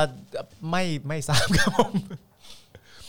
ได้เวลานินทาเดอะซีรีส์มาเลยคุณผู้ชมฮะ ถือว่าวันนี้เป็นวันสุดท้ายของสัปดาห์แห่งปาล์มนะครับผม แล้วอาทิตย์หน้าเราเริ่มต้นกันใหม่ อยากรู้เรื่องอะไรเกี่ยวกับจอห์นวินยูถามผมได้นะครับ อะไรเนี่ยอะไรเนี่ย อะไร อ๋อโอเค ต้องใส่หน้ากากสำคัญนะฮะโอเค อยู่บ้านนะครับ จัดที่บ้านครับ ครับผม เลี้ยงหมายัง ไง คุณทีระอย่าไปเปรียบเทียบอย่างนั้นสิครับ เออ เอากระโถนไหม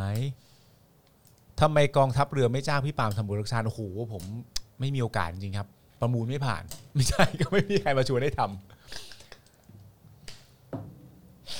นะครับระหว่างนี้คุณผู้ชมก็สามารถที่จะโอนเงินนะครับสนับสนุนรายการเข้ามาได้นะครับ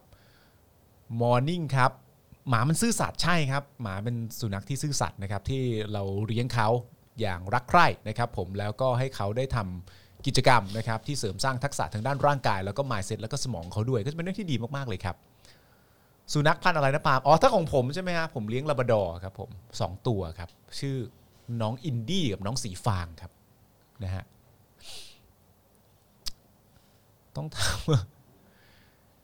คิดยังไงกับโรนัลโดที่ปัดขวดโค้กตอนแถลงข่าวครับ ผมก็มีความรู้สึกว่าเอ่อรู้สึกว่าจะหุ้นตกเลยนะ ควบเลย รู้สึกว่าแบบเสียหายแบบเขาเรียกว่าอะไรนะ เด็ดดอกไม้สะเทือนถึงดวงดาว เออ พี่ปาล์มอนุญาตให้พี่จอนมีความรัก มันไม่เกี่ยวกับการอนุญาตของผมนะฮะพี่จอนเนี่ยเขาก็เติบโตจากเด็กหนุ่มวัยเด็กคนนั้นเป็นผู้ใหญ่ที่แข็งแกร่งแล้ว เพราะฉะนั้นเขาสามารถไปมีความรักของตัวเขาเองได้เขาโตแล้วเขาคิดได้ แต่เวลาที่มันคิดไม่ได้มันก็จะโทรมาเท่านั้นเองไม่เป็นไรนะฮะหลักแสนล้านปุ๊บนายกพันอะไรครับ นายกเป็นพันคนพันดุฮะเข้มแข็งทหารรักชาติ มาหิวแสงเลี้ยงไงดีครับ หมาหิวแสงก็ให้มันลงโซเชียลเยอะๆฮะ มันก็จะ หมาหิวแสงให้มันลงโซเชียลเยอะๆครับ มันก็จะทำให้แบบการหิวแสงของมันก็ทุเลาลงนะครับผม แต่ว่าก็อยากเตือนคุณผู้ชมนะครับว่าโดยปกติแล้วเนี่ยสุนัขเนี่ยอย่าไปให้ของหวานมันเยอะนะครับผมเพราะฉะนั้นอะไรที่เป็นของหวานที่เก็บได้ก็เก็บนะครับโดยเฉพาะสลิมนะครับผมเก็บให้พ้นหมานะครับผมอย่าเอาสลิมไปให้หมาเยอะนะครับผม อยากให้พี่ไทนี่มาออก Daily Topic จริงๆอ่ะก่อนที่จะเจอโควิดครั้งที่2นะครับนี่ก็มีโปรแกรมเลยนะว่าผมจะเอ่อพาคุณไทนี่นะครับแล้วก็ลูกสาวเนี่ยมาเล่นที่บ้านคุณจรนะครับแล้วเดี๋ยวจัดรายการเสร็จก็สังสรรค์อะไรต่างๆกันานากันต่อนั้นนู่นนี่แต่ว่าณตอนนี้ก็อย่าพึ่งดีกว่านะครับผม คุณปาล์มเคยเลี้ยงหมาถึง 250 ตัวไหมไม่ถึงจริงฮะ บ้านผมก็ไม่ได้ใหญ่โตขนาดนั้นเลี้ยงได้ก็ประมาณสัก2อสตัวเนี่ยฮะท็อปสูงสุดแล้วนะครับผม 250 ตัวนี่ก็ไม่รู้จะต้องไปเลี้ยงที่ไหนเลยนะ คุณผู้ชมมีแนะนำไหมฮะว่าถ้าสมมติเรามีสุนัขสัก 250 ตัวควรจะเลี้ยงที่ไหนดี ถ้าท่านแนะนำก็แนะนำเข้ามาได้นะครับผม คุณปาล์มเคยดู MV เพลงเหตุผลสมัยคุณจรเป็นบอยไม่ไม่ไม่น่าจะเคยฮะไม่น่าจะเคย อ๋อ สนับสนุน 299 บาทให้ด็อกเลเวอร์เหมือนกันขอบพระคุณครับดือดือดือดือดือดือดือนิวคอมเมนต์หน่อยฮะอาจารย์แบงค์ปึ๊บ อ๋อ อะไร สภา ทำไมนะ เพราะเพราะผมถามไปไงว่าถ้าสมมติเรามีสุนัข 250 ตัวควรจะเลี้ยงที่ไหน แล้วผมก็ไม่เข้าใจว่าคุณผู้ชมตอบมาว่าอะไรก็ไม่รู้มันไม่เห็นจะเกี่ยวกับสถานที่เลี้ยงเลยเนอะใช่ปะ เกี่ยวดิ ทำไมอ่ะ เกี่ยวเหรอเกี่ยวอ่ะ นี่มีคนบอกว่าชอบเสียงหัวเราะอาจารย์แบงค์โอนให้ 25 บาท นี่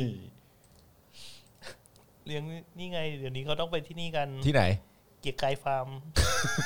เยอะเหรอ่ะ เออ เยอะอยู่ มีเยอะเหรอ่ะ ฟาร์มเขาใหญ่นะ ฟาร์มก็ใหญ่เลี้ยงงูเห่าได้ไหมอ๋อโอเคได้ครับผม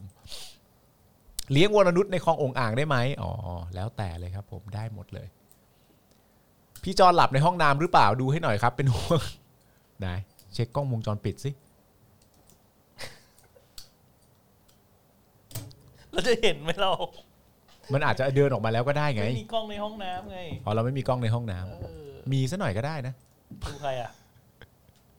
ดูจอนเข้าห้องน้ำไง นี่มีคนบอกอาจารย์แบงค์หัวเราะอีกค่ะจะได้มีคนโอนอีกนี่อาจารย์แบงค์จัดไปหัวเราะอย่าหยุด คนบ้าแล้ว หัวเราะอย่าหยุดไปเรื่อย ผมหัวเราะเพราะคุณปาล์มเล่นดีนี่แหละครับ ๆโอ้ยขอบพระคุณมากครับ ครับผม โอ้โหโบะบะโบะบะ โบบะโบบะ นี่คุณไทนี่เขาตอบมาแล้วว่าวันอังคารก็เป็นผม นะ คานไหน อังคารหน้านี่ไงครับ อ๋อ ใช่ครับผม เฮ้ย เมื่อ ผมว่าผมจำได้ว่าคุณปาล์มนี่น่าจะถึงต้นเดือนเลยมั้ง ใช่ แต่ว่าครูทอมก็ใกล้แล้วนะ คุณผู้ชมนะครับสำหรับคุณผู้ชมท่านใดที่แบบว่ารอครูทอมอยู่นี่ใกล้จะกักตัวเสร็จเรียบร้อยแล้วนะ รู้สึกจะกักตัวเสร็จวันนี้หรือเมื่อวานเนี่ย อ๋อ นะครับ โอเคครับผม เนี่ยตอนนี้เขาออก มาแล้ว อ่าเขาออกมาแล้ว เขาเขาออกมาจากการ เขาออกมาจากไหน เขาออกมาจากการกักตัว อ แล้ อกวมาจากการกักตัวแล้ว ขอไป นะคครั รั บบ ผม ใช้คำผิด เนี่ยมีคนต้องการให้เผาอาจารย์แบงค์มากเลยนะอาจารย์แบงค์เดี๋ยวเราต้องหาช่วงเวลาแบบอยู่ร่วมกันสักแบบเจ็ดแปดคืนติดๆกัน เพื่อจะแบบว่าพูดคุยถึงประวัติ หรืออัตชีวประวัติของอาจารย์แบงค์ เจ็ดแปดคืนนี่มันอืม ไม่เพื่อทำความรู้จักไง ใช่ไง เราไปเที่ยวทะเลอย่างนี้ไหม เออ อยากให้พี่ปามาทุกวันเลยค่ะ โอ้โหแล้วต้องจัดเรียงครับ เพราะว่าท่านอื่นๆ นี่ก็รู้แล้วแต่แสบและเด็ดไม่แพ้กันเลยนะครับผมนำทีมโดยคุณจอห์นวินยูนะครับผมเจ้าของรายการนะครับ คุณทอมไปฉีดซีโนแวค ครูทอมไฟเซอร์ครับ ครูทอมระดับครูทอมไฟเซอร์ ครูทอม นะบ ไฟเซอร์ที่วอลมาร์ทครับครูทอมก็เป็นหนึ่งที่ท็อปนิวเอามาลงข่าวฮะที่เป็นกราฟว่าคนเขาจะชังวัคซีนกันยังไงก็นั่นแหละฮะครูทอม นั่นนะคแหละค รั รั บบ เอ้ย คุณจำกราฟิกของของไอ้นี้ได้ไหมผังลงวัคซีนเนี่ย จำได้ เออ มันจะมีคำว่าอะไรนะ ฉีดอะไรนะ ฉีดแล้วล้มอะไรสักอย่างอ่ะ ฉีดแล้วไปโพสต์ด้อยค่า เออ แล้วไม่ไม่ไอพาดหัวเขาอะ เออ ฉีดหวังล้ม เอ อ๋อ อ เออใช่ใช่ ใช่ แล้วมันต่อ แล้วไอันนั้นอะมันต่อกันด้วยโลโก้ท็อปนิว เออ ผมอ่านตอนแรกผมอ่านฉีดหวังล้มท็อป นิวก็แบบเฮ้ย อะไรวะ ไม่มีใครล้มก็ได้หรอกครับ นี่คุณจรกลับมาแล้ว กลับมาละ กลับมาแล้ว อ่ะ เล่าเรื่องคุณจรดีกว่า ปวดท้องเหรออ อืม โถเอ้ย คุณจร ไม่รู้เป็นอะไร คุณต้องดูแลรักษาสุขภาพนะ ไม่ใช่ว่าโดนอภิวัตขันทองแล้วจะมาอ่อนแออย่างนี้ไม่ได้นะฮะ โอ้โหนี่มันทิ้งทิ้งช่วงมานานแค่ไหนแล้วเนี่ยเออนะฮะโอ้ปวดท้องไม่รู้เป็นอะไร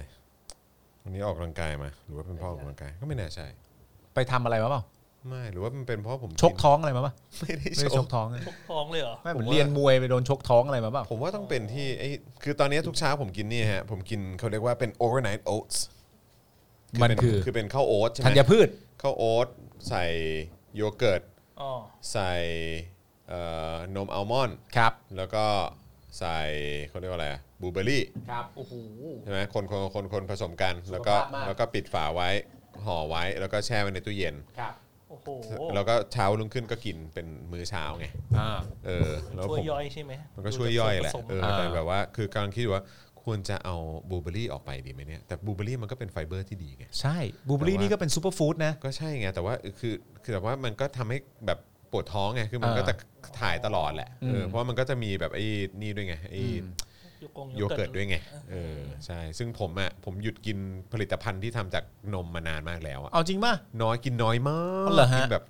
คือแทบแทบไม่กินนมแล้วอะทุกวันเนี้ย จริงป่ะเป็นคนไม่ชอบกินนมเหรอ่ะ เปล่าชอบ อ๋อเหรอ แต่ว่าก็คือก็มีมีมีความแพ้ด้วย อืม อะไรอย่างเงี้ยแล้วก็คือแบบว่าเออแบบก็ก็ไม่อยากทานมากอืม กินนมที่ไหนบ่อยสุดปกติแล้ว อะไรนะฮะ กินนมที่ไหนบ่อยที่สุดบ้านเลยแหละ ที่บ้าน ครับ ที่าน ผม อ่ะเห็นไหมเนี่ยพอมันออกจากปากกูเนี่ย มันก็ กูไม่ได้ว่าอะไร เอาแต่มึงนิ่งไง กูไม่ได้ว่าอะไร เมื่อกี้มึงกระตุกตาแล้วขำกูเห็นอยู่ ไม่คุณปาล์ม ไม่ผมก็แค่อยากรู้ว่า สมมติว่าเวลาคุณไปฟิตเนสอะไรอย่างเงี้ย ฮะ คุณไปกินนมที่นู่นบ้างไหม ฮะ หรือว่ากินนม ที่อ่ะเอาอีกแล้ว เฮ้ยคุณคุณ แต่ ก็ ไป อย่า ไป เลิกแก้วสิ ไปฟิตเนสอะผมไปไปปั๊มนม อ๋อ อ่าใช่ไหม เพราะว่าแบบไปแบบ เออเอ อ่า อเออครับ เอา ผม กล้ามหนะ เดี๋ยวผมว่าอ้าวคุณจอนท้องเหรอคะ อ๋อไม่ใช่ไม่ใช่ไม่ใช่ เนี่ย ไม่ใช่ แปลกนะครับปาล์มไม่ใช่ ผมก็แค่ถามเพื่อน แต่เมื่อกี้คุณไซเลนส์บอกว่าใส่อะไรก็ไม่มีปัญหาหรอกอย่าใส่กะทิก็พอ ใช่ใช่ใช่ อย่าไปคิดแบบว่า เอ้ย มันปวดท้อง เออ เอาของหวานไปเคลือบท้องหน่อย ไหม แดกสลิมเลยดีกว่า แจ็คสลิมเลยดีกว่า ไม่ได้ไม่ได้ ไม่ ไม่ได้ ได้นะไม่ได้นะนะครับ คุณผู้ชมยังสามารถจะโอนเข้ามาได้นะครับ ซื้อ เพราะว่าตอนนี้มันยังไม่สองชั่วโมง อ่าใช่ อ๋อ ซื้อนมแลคโตสฟรีมาทำโยเกิร์ตเอง เออว่ะก็น่าสนใจ น่าสนใจ เออ แต่คุณไม่ได้มีปัญหาอะไร คุณไม่ได้เป็นแลคโตสอะไรอยู่แล้ว ไม่ ใช่ไหม คือผมก็มีแบบเออก็มีบ้างแบบท้องท้องเสียบ้างแต่ว่ามันไม่ได้ขนาดนั้นอะไรเงี้ยแต่ว่าก็คือแค่รู้สึกว่าคือไม่ว่าจะเป็นนมด้วย แล้วก็ หรือว่าเพราะกินกาแฟเยอะวะ นมกินตอนท้องว่างก็ท้องเสียได้ครับ แล้วถ้ากินกาแฟเยอะไปอะครับท้องเสียได้ไหมฮะ แต่กับกาแฟมันก็ช่วย มันก็ช่วยในการขับถ่ายอยู่แล้วนี่ใช่ไหม ก็ใช่ไง แต่คือแบบว่ามันหลายดอกมากไง อ๋อ อ๋อแล้วผมใส่เชียร์ซีดด้วย แต่ผมแค่มีความรู้สึกว่าคุณนะกินกาแฟจนกาแฟมันไม่ควรจะมีปฏิกิริยาอะไรกับร่างกายคุณ จนมัน ด้แล้ว ทำอะไรไม่ได้ เมัน แล้ว ควร นะ แบบว่า คือ เออ ภาพที่ผมเห็นคือคุณควรจะกินกาแฟแล้วหลับอ่ะ อืม แล้วหลับ เพราะกินกาแฟเยอะมาก กินกาแฟแล้วหลับ ครับ เคย ผม เคยเคยเอ่อกินนมแล้วหลับปะ อะอะไรนะ เคยกินนมแล้วหลับ แต่เมื่อก่อนกูกินนมก่อนนอนนะ จริงป่ะ เมื่อก่อนไง ทุกคืนเลยป่ะ เมื่อก่อนไง เออ เออใช่เพราะว่า ทุกคืนเลยปะ รู้ป่ะแล้วใครเป็นคนให้ข้อมูลกู ใครใคร ก็คืออาจารย์วัฒนาแหละ อ๋ อา อ จารย์วัฒนาอก กบบ อให้กินนมก่อ ว่าน นอน ถ้ากินนมเนี่ยมันจะมีสารตัวหนึ่ง อ่า อะไรสักอย่างที่ไปกระตุ้นแบบฮอร์โมนหรือแบบ อ่าฮะ สารอะไรสักอย่างในสมอง ครับ ให้มันหลั่งออกมาอะไรอย่างเงี้ย มันหลั่งออกมาด้วย ห ฮะ ลั่งออกมาแล้ว อ๋อ ทำให้เราง่วง มันจะง่วง ใช่ อ่า เออมันหลั่งออกมามันก็จะง่วง โอ ไง เคโอเคโอเอเคอครับผมก็ตอนนั้นก็ตอนนั้นก็เชื่อไง เออ เออซึ่งก็ซึ่งก็มันมันก็เป็นอย่างนั้นจริงแหละมันเนาะ ครับครับ เออ ครับ ครับผมแต่ เค ว่าย ก็ช่วงหลังก็ไม่ได้กิน เคยกินนมก่อนนอนแล้วตื่นไหมฮะ กินนมก่อนนอน ครับ เคยไหมฮะ ก็มีดีบางทีก็ปวดท้องไง อ๋อมันปวดท้อง ใช่ ก็เลยมา ใช่ โอ ใช่ เค มีแก๊สไงมีแก๊ส อ๋อก็ดีดีดีดีครับ นิสัยคุณการัน อะไรเนี่ยคุณการัน นี่คุย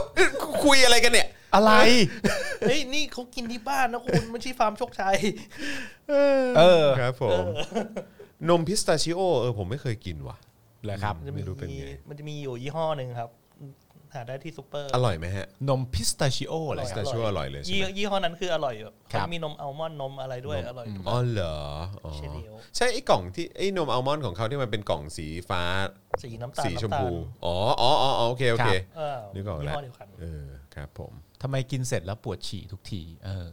อะไรเหรอฮะ นมครั อ๋ บ อเหรอ ครับผมคุณปาล์มพูดนี่คิดดีไม่ได้เลยเนี่ย ครับผม ก็ไปมองผมอย่างนั้นซะแล้ว อ่ะ ก็ไปมองกันอย่างนั้นซะแล้ว อ่ะขอบคุณคุณมาดามช็อกโกแลตก่อนนะครับนะฮะพอดีเด้งขึ้นมา ครับผม 112.12 บาท เป็นกำลังใจให้ค่ะ ขอบคุณมากนะค เมื่อ รับ กี้ผมเห็นมีคนถามคุณจอนกินอกไก่ปั่นไหมครับ อ๋อ เมื่อก่อนกินนะ ครับ เมื่อก่อนกินนะ แต่ว่าก็กินกินตอนที่ตอนที่เทรนอยู่ใกล้ๆกับ ครับ เหมือนมันจะเป็นร้านที่ขายของออร์แกนิกอะแล้วเขา อืม ก็จะมีแบบเป็นเป็นไก่ปั่นแบบที่ใส่ขวดมาด้วย เออ แต่ว่าก็แบบมันก็อร่อยนะ อร่อย ก็อร่อยดี เออ แต่ว่าผมผมว่ามันมันหวานไงไอ้พวกเนี้ยพอ ครั มัน บ หวานปุ๊บผมว่ามันก็มันก็ผิดจุดประสงค์อ่ะ เออคือแทนที่เราจะได้คุมแบบอะไรที่เข้าสู่ร่างกายอะไรเงี้ย อ่า เออเลือกของที่มันดีต่อสุขภาพอะไรเงี้ยก็กลายเป็นว่าอาจจะมีความหวานมากเกินไปจากที่เราต้องการอะไรเงี้ย เพราะจริงๆมันก็เป็นแบบหลังฟิตเนส ใช่หลังออกกำลังกายเสร็จอะไรเงี้ย นี่คุณอัครเดชถามว่าพี่ปาล์มแพ้นมอะไรไหม เออ ไม่ครับผมผมชนะนมมาโดยตลอด ค ครับ รับผม ครับผม เออ ชนะทุกนมมาโดยตลอดครับผมทุกยี่ห้อจริงๆครับผม ไม่แล้วคุณปาล์มก็เป็นคนที่แบบท้องไส้ก็แข็งแรงเหลือเกินเนอะ กินของผงของเผ็ดก็แบบกินเผ็ดชิบหายเลย แล้วมันก็คง ก็ไม่เห็นเป็นอะไรเราก็เออมึงเป็นอะไรของมึงวะเนี่ย ไม่แต่ผมว่ามันก็คงอันเดียวกับคุณกินกาแฟอะ เออคงล้ายๆ มันคงอารมณ์แบบว่ามันคือกินจนชินจนไม่ได้แบบ ไม่ได้เป็นอะไรแล้วอะไร เออเออก็คงงั้น ก็เลย เออ ก็เลยไม่ได้เป็นอะไร นะครับ คุณผู้ชมฮะอีก7% 30นะครับ ครับ เติมเติมเติมพลังให้ได้นะครับ พี่ซี่ดูอยู่ ครับผมพี่ซี่ดูอยู่ เดี๋ยวเล่าเรื่องจอนให้ฟัง เรื่องสำคัญ คือวันนั้นเว้ย กูอ่ะเขียนผิดคน สรุปไม่ใช่ใช่ไหม ไม่ใช่ เพราะกู คนนั้น กูก็พยายามนึกอยู่กูนึ ใช่ กไม่ ใช่ ออก ใช่ใช่ไม่ใช่ไม่ใช่ มัน คื คือ อ คนนั้นคือใคร มันคือนี่ คนนั้นคือ เหรอ ใช่ คนนั้นคือผู้หลักผู้ใหญ่คนนั้นน่ะเหรอ ไม่ใช่ไม่ใช่ไม่ใช่ อ๋อ หมายถึงว่า หมายถึงว่าคนคนที่ผมกำลังจะพูดถึงอ่ะไม่ใช่กำลังจะ อ๋อเหรอ พูดถึงคนคนคือคนนี้ อ๋อเหรอ เออมันคือคนนี้ โอเค แต่ไม่ใช่เรื่องนั้นอีกอันนึง มีอีกเรื่องหนึ่งอีกเหรอ มี เรื่องไหน เรื่องที่มึงโวยวายมาบ้านกูอ่ะทำไมมึงจะจำไม่ได้วะจริง เหรอ เออ นี่แปลว่ากูเรื่องกูเรื่องเยอะนะเนี่ย ๆ มึงเป็นคนเรื่องเยอะ มึงเป็นคนหนอแหนไง แปลว่าอะไร นอนแหน อะ แปลว่าอะไร มึงเป็นคนแบบว่า เออ เป็นมันมันอยู่ระหว่างงองแงกับอะไรสักอย่างเนี่ยเขาเรียกว่าหนอแหน นอนแหน มึงเป็นคนหนอแหน เวลามึงแบบว่ามึงจะหนอแหนขึ้นมามึงก็จะหนอแหน คืออะไร แปลาว ะ แบบ หนอนแหน่ เยอะอย่างเงี้ยเหรอ มันเหมือนมันหนอแหนอ่ะคือมัน เออ ต้องหนอแหนอ่ะมัน เออ แบบพอจังหวะมันจะโวยวายขึ้นมาทีมันก็ เอ จะ อ แบบว่าหงุดหงิดงุนง่าน อันนั้นไม่ดีอันนี้ไม่พอใจเนี่ยหนอแหนพวกนี้ ก็ หน คือ อแหน อก็คือนิสัยเด็กใช่ไหมล่ะ เออ เออ ก็คือนิสัย หนอ เด็ก แหนเขาเป็นคนหนอแหน เออ คนหนอนแหน่ฮะ ไม่ พี่จอยเป็นคนหนอนแหน่ ไม่ใช่หน่อยแน่ฮะ ไม่หน่อยแน่ เออไม่ใช่หน่อยแน่มันคือ หนอนแหน่ เออ ที่บ้านผมเรียกอีย่ อย เยอะ คนหนอแหน อันนี้คือนิคือคือมันมันมันคือนิสัยเด็กแหละเออใช่ไหมงองเง งองแง ง แบ อบ งเงง งองแงแบบว่า ใครผิดไม่รู้อ่ะ เออ แต่กูงอแง เออเออใช่ใช่ใช่ใช่ใช่ใช่ใช่คุณคุณว่ะ เออ คุณมึงก็จำได้ เออคุณคุณคุณคุณ คุณคุ้นคือประโยคนี้คุณคุ้น อะไรนะ เราเจอกันบ่อยๆ ใช่ไหมช่วง เออ เนี้ย อ๋อใช่ฮะ ยิ่งถ้าเป็นช่วงนี้กูเจอบ่อยเหมือนกันเออ อ๋อ ครับผม อ๋อโอเค ก็เราก็เจออยู่ก็เพิ่งออกออกอากาศอยู่ อืม อะไรวะ ไม่ใช่ไงก็ร้อยร้อยยี่สิบวันไง อ๋อ อันนั้นก็หนอแหนเหมือนกันแหละ อันนั้นก็ตัวหนอแหนเลย ก็หนอแหนมาเจ็ดปีแล้วเนี่ย อันนั้นตัวหนอนแหนเลยตัวไอ้นั่นหนอนแหนสุดเลย ห ตั น ว อ นั้น แหน อะ ไม่สมวัยเลยอ่ะ เออ มครับผม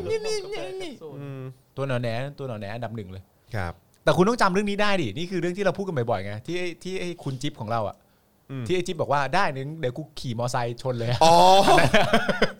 อันนั้น อ๋อ อะ เรื่องนั้นจำได้ละ เอออันอันั้นอะนนั้นจำได้ละ จิ๊บซะอย่างอะเดี๋ยวกูบิดปั้ง ไม่กูนึกว่ามึงหมายถึงอีกจิ๊บนึง ไม่ เออ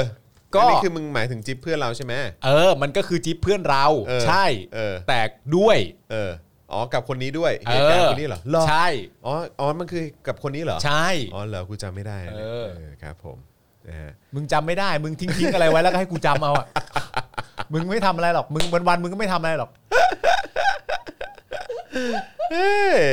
จอห์นกูเคยเตือนมึงแล้วใช่ไหม เออ ใช่ใช่แต่ว่ากูลืม เอาเว้ย ไม่มีไม่มีคนละจิ๊บฮะ เออ คนละจิ๊บอันนี้คือจิ๊บ ละ เพื่อนผมกับคุณจรที่ เออ เสียชีวิตไปแล้ว ใช่ใช่ใช่ใช่ครับ เออเคยมีคนถามมาว่าคุณจิ๊บเสียชีวิตเพราะอะไรคุณจิ๊บเสียชีวิตเพราะว่า หัวใจวายครับ อืม หลับอยู่แล้ว หลั ก็ บไปเลย หัวใจวายแล้วก็ หลับไปเลย ไปเลยครับ ใช่ใช่ซึ่งจริง ๆ แล้วก็ถือว่าโชคดีไหมเพราะคิดว่าก็ไม่น่าจะ ก็ไม่เจ็บ และ ป ทร วด มานเนอะ ก็ไม่เจ็บปวด แต่ว่าด้วยวัยด้วยอายุของมันก็ก็ วัยไป วัยไป ไวไปไว ยังมีอะไรให้ทำอีกเยอะ ใช่ใช่ใช่ ถึงขนาดวันนั้นแบบตั้งคำถามเลยนะคือณตอนเนี้ยคือแบบพอเราเรียนจบเสร็จเรียบร้อยใช่ไหมเราก็แยกกันไปทำนั่นนู่นนี่อะไรนะตอนนี้แต่ว่าณตอนนี้ผมก็มาทำงานกับคุณใช่ไหมแล้วจริงๆไอ้ตัวไอจิ๊บมันต้องอยู่โคราชถูกป่ะ ใช่ แล้วนานๆก็จะเข้ามาทีอะไรเงี้ย ใช่ ก็อยากรู้เหมือนกันนะแบบเออแบบกูทำงานกับมึงแล้วแล้วไอ้ โอ้ จิ๊บ ถ้าป่านนี้มัน อะ ค ไรง อย่ มา เย ทุกอาทิตย์อ่ะ ใช่ เออครับผมนะฮะหรือไม่ก็อาจจะแบบมาอยู่กรุงเทพเลยอะไร ใช่ เงี้ยก็จะไปรู้เออนะครับ เขาไม่ไม่ไม่อ้วนเลยครับเขาตัวผอมมากๆด้วยครับคุณจิ๊บอะ ใช่ใช่ ครับ ถูกต้องครับนะฮะ คุณแพรวนี่บอกว่าพี่ปาล์มความจำดีน่าจะไปเป็นเลขาอีตู่นะ ใครจะไปจำเรื่องเขาไหว ครับผมนะฮะคุณอัครเดชว่าเสียใจด้วยฮะ คือจริง ๆ ก็นานแล้วเนอะ นานแล้วครัเออนบานแล้วครับ ครับนะฮะเออน านแล้วครับ ครับ เราก็ไปงานเราไปงานศพก็ที่โคราชใช่ปะ ใช่ ไปที่โคราชใช่ ปา ปะ กช่อง ปักช่อง เออ โอเค นะครับเอ่อคุณโจบอกว่าน่าเสียดายนะครับ อดอยู่ดายตู่เลย เออนะครับ แต่อาจจะดีก็ได้ไม่ต้อ แต่ก็งมา อาจ เจ จะ อ ดีก็ได้ไม่ต้องมาเจอตู่เออใช่ก็อาจจะบอกว่าเออมันก็เป็นความโชคดีนะ ใช่ใช่ใช่ เออนะครับ เกลียดความเขียนใส่กระดาษแล้วรู้กันสองคน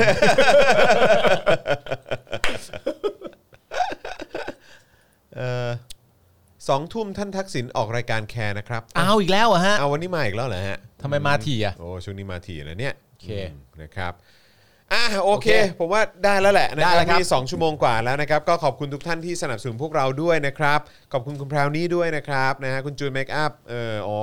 ใช่ครับ ถ้าอยู่ด้วยกันคงมันมาก ครับ คุณ ผม ธีระบอกว่าพี่ปาล์มยังเป็นเมียนายพลอยู่ไหมครับ เป็นครับ ยังเป็นอยู่นะครับ เป็นครับเป็นครับ นะฮะเพราะว่านายพลก็อยู่บ้านนะฮะ อยู่บ้านฮะ นายพลอยู่บ้านนายพลไทนี่ ใช่ครับผม นะครับผมนะฮะอ่าวันนี้หมดเวลาแล้วนะครับ ก็เดี๋ยวพรุ่งนี้กลับมาเจอกันอย่าลืมนะครับ ใครยังไม่ได้ไปกด subscribe เจอข่าวตื้น หรือว่า follow เอ่อเพจเจอข่าวตื้นก็ไปติดตามกันได้ด้วยนะครับ พรุ่ง ค นี้ รับ จะได้ไม่พลาดตอนใหม่นะครับ แซบแน่นอนนะครับ และใครยังไม่ได้ subscribe channel นี้นะครับเอ่อของ YouTube Daily Topics ก็กดด้วยนะครับกครั ด บ กระดิ่งด้วยนะเอ่อ Facebook ใครเข้ามาดูยังไม่ได้กดไลค์กด Follow กด Favorite ก็ไปกดด้วยนะครับนะ ครั จะ บ ได้ ได้ติดตามกันนะครับ พรุ่งนี้ก็ติดตามเดเอ่อวาสนาละวาดได้ตอน 10บโมงครึ่งด้วย แล้วก็พรุ่งนี้เย็นเจอกับพี่แขกคำปากานะครับ นี่มีคุณผู้ชมส่งเข้ามาว่ามีแบบโอนเงินเพิ่มและได้เห็นตัวที่เขียนในกระดาษไหม ครับ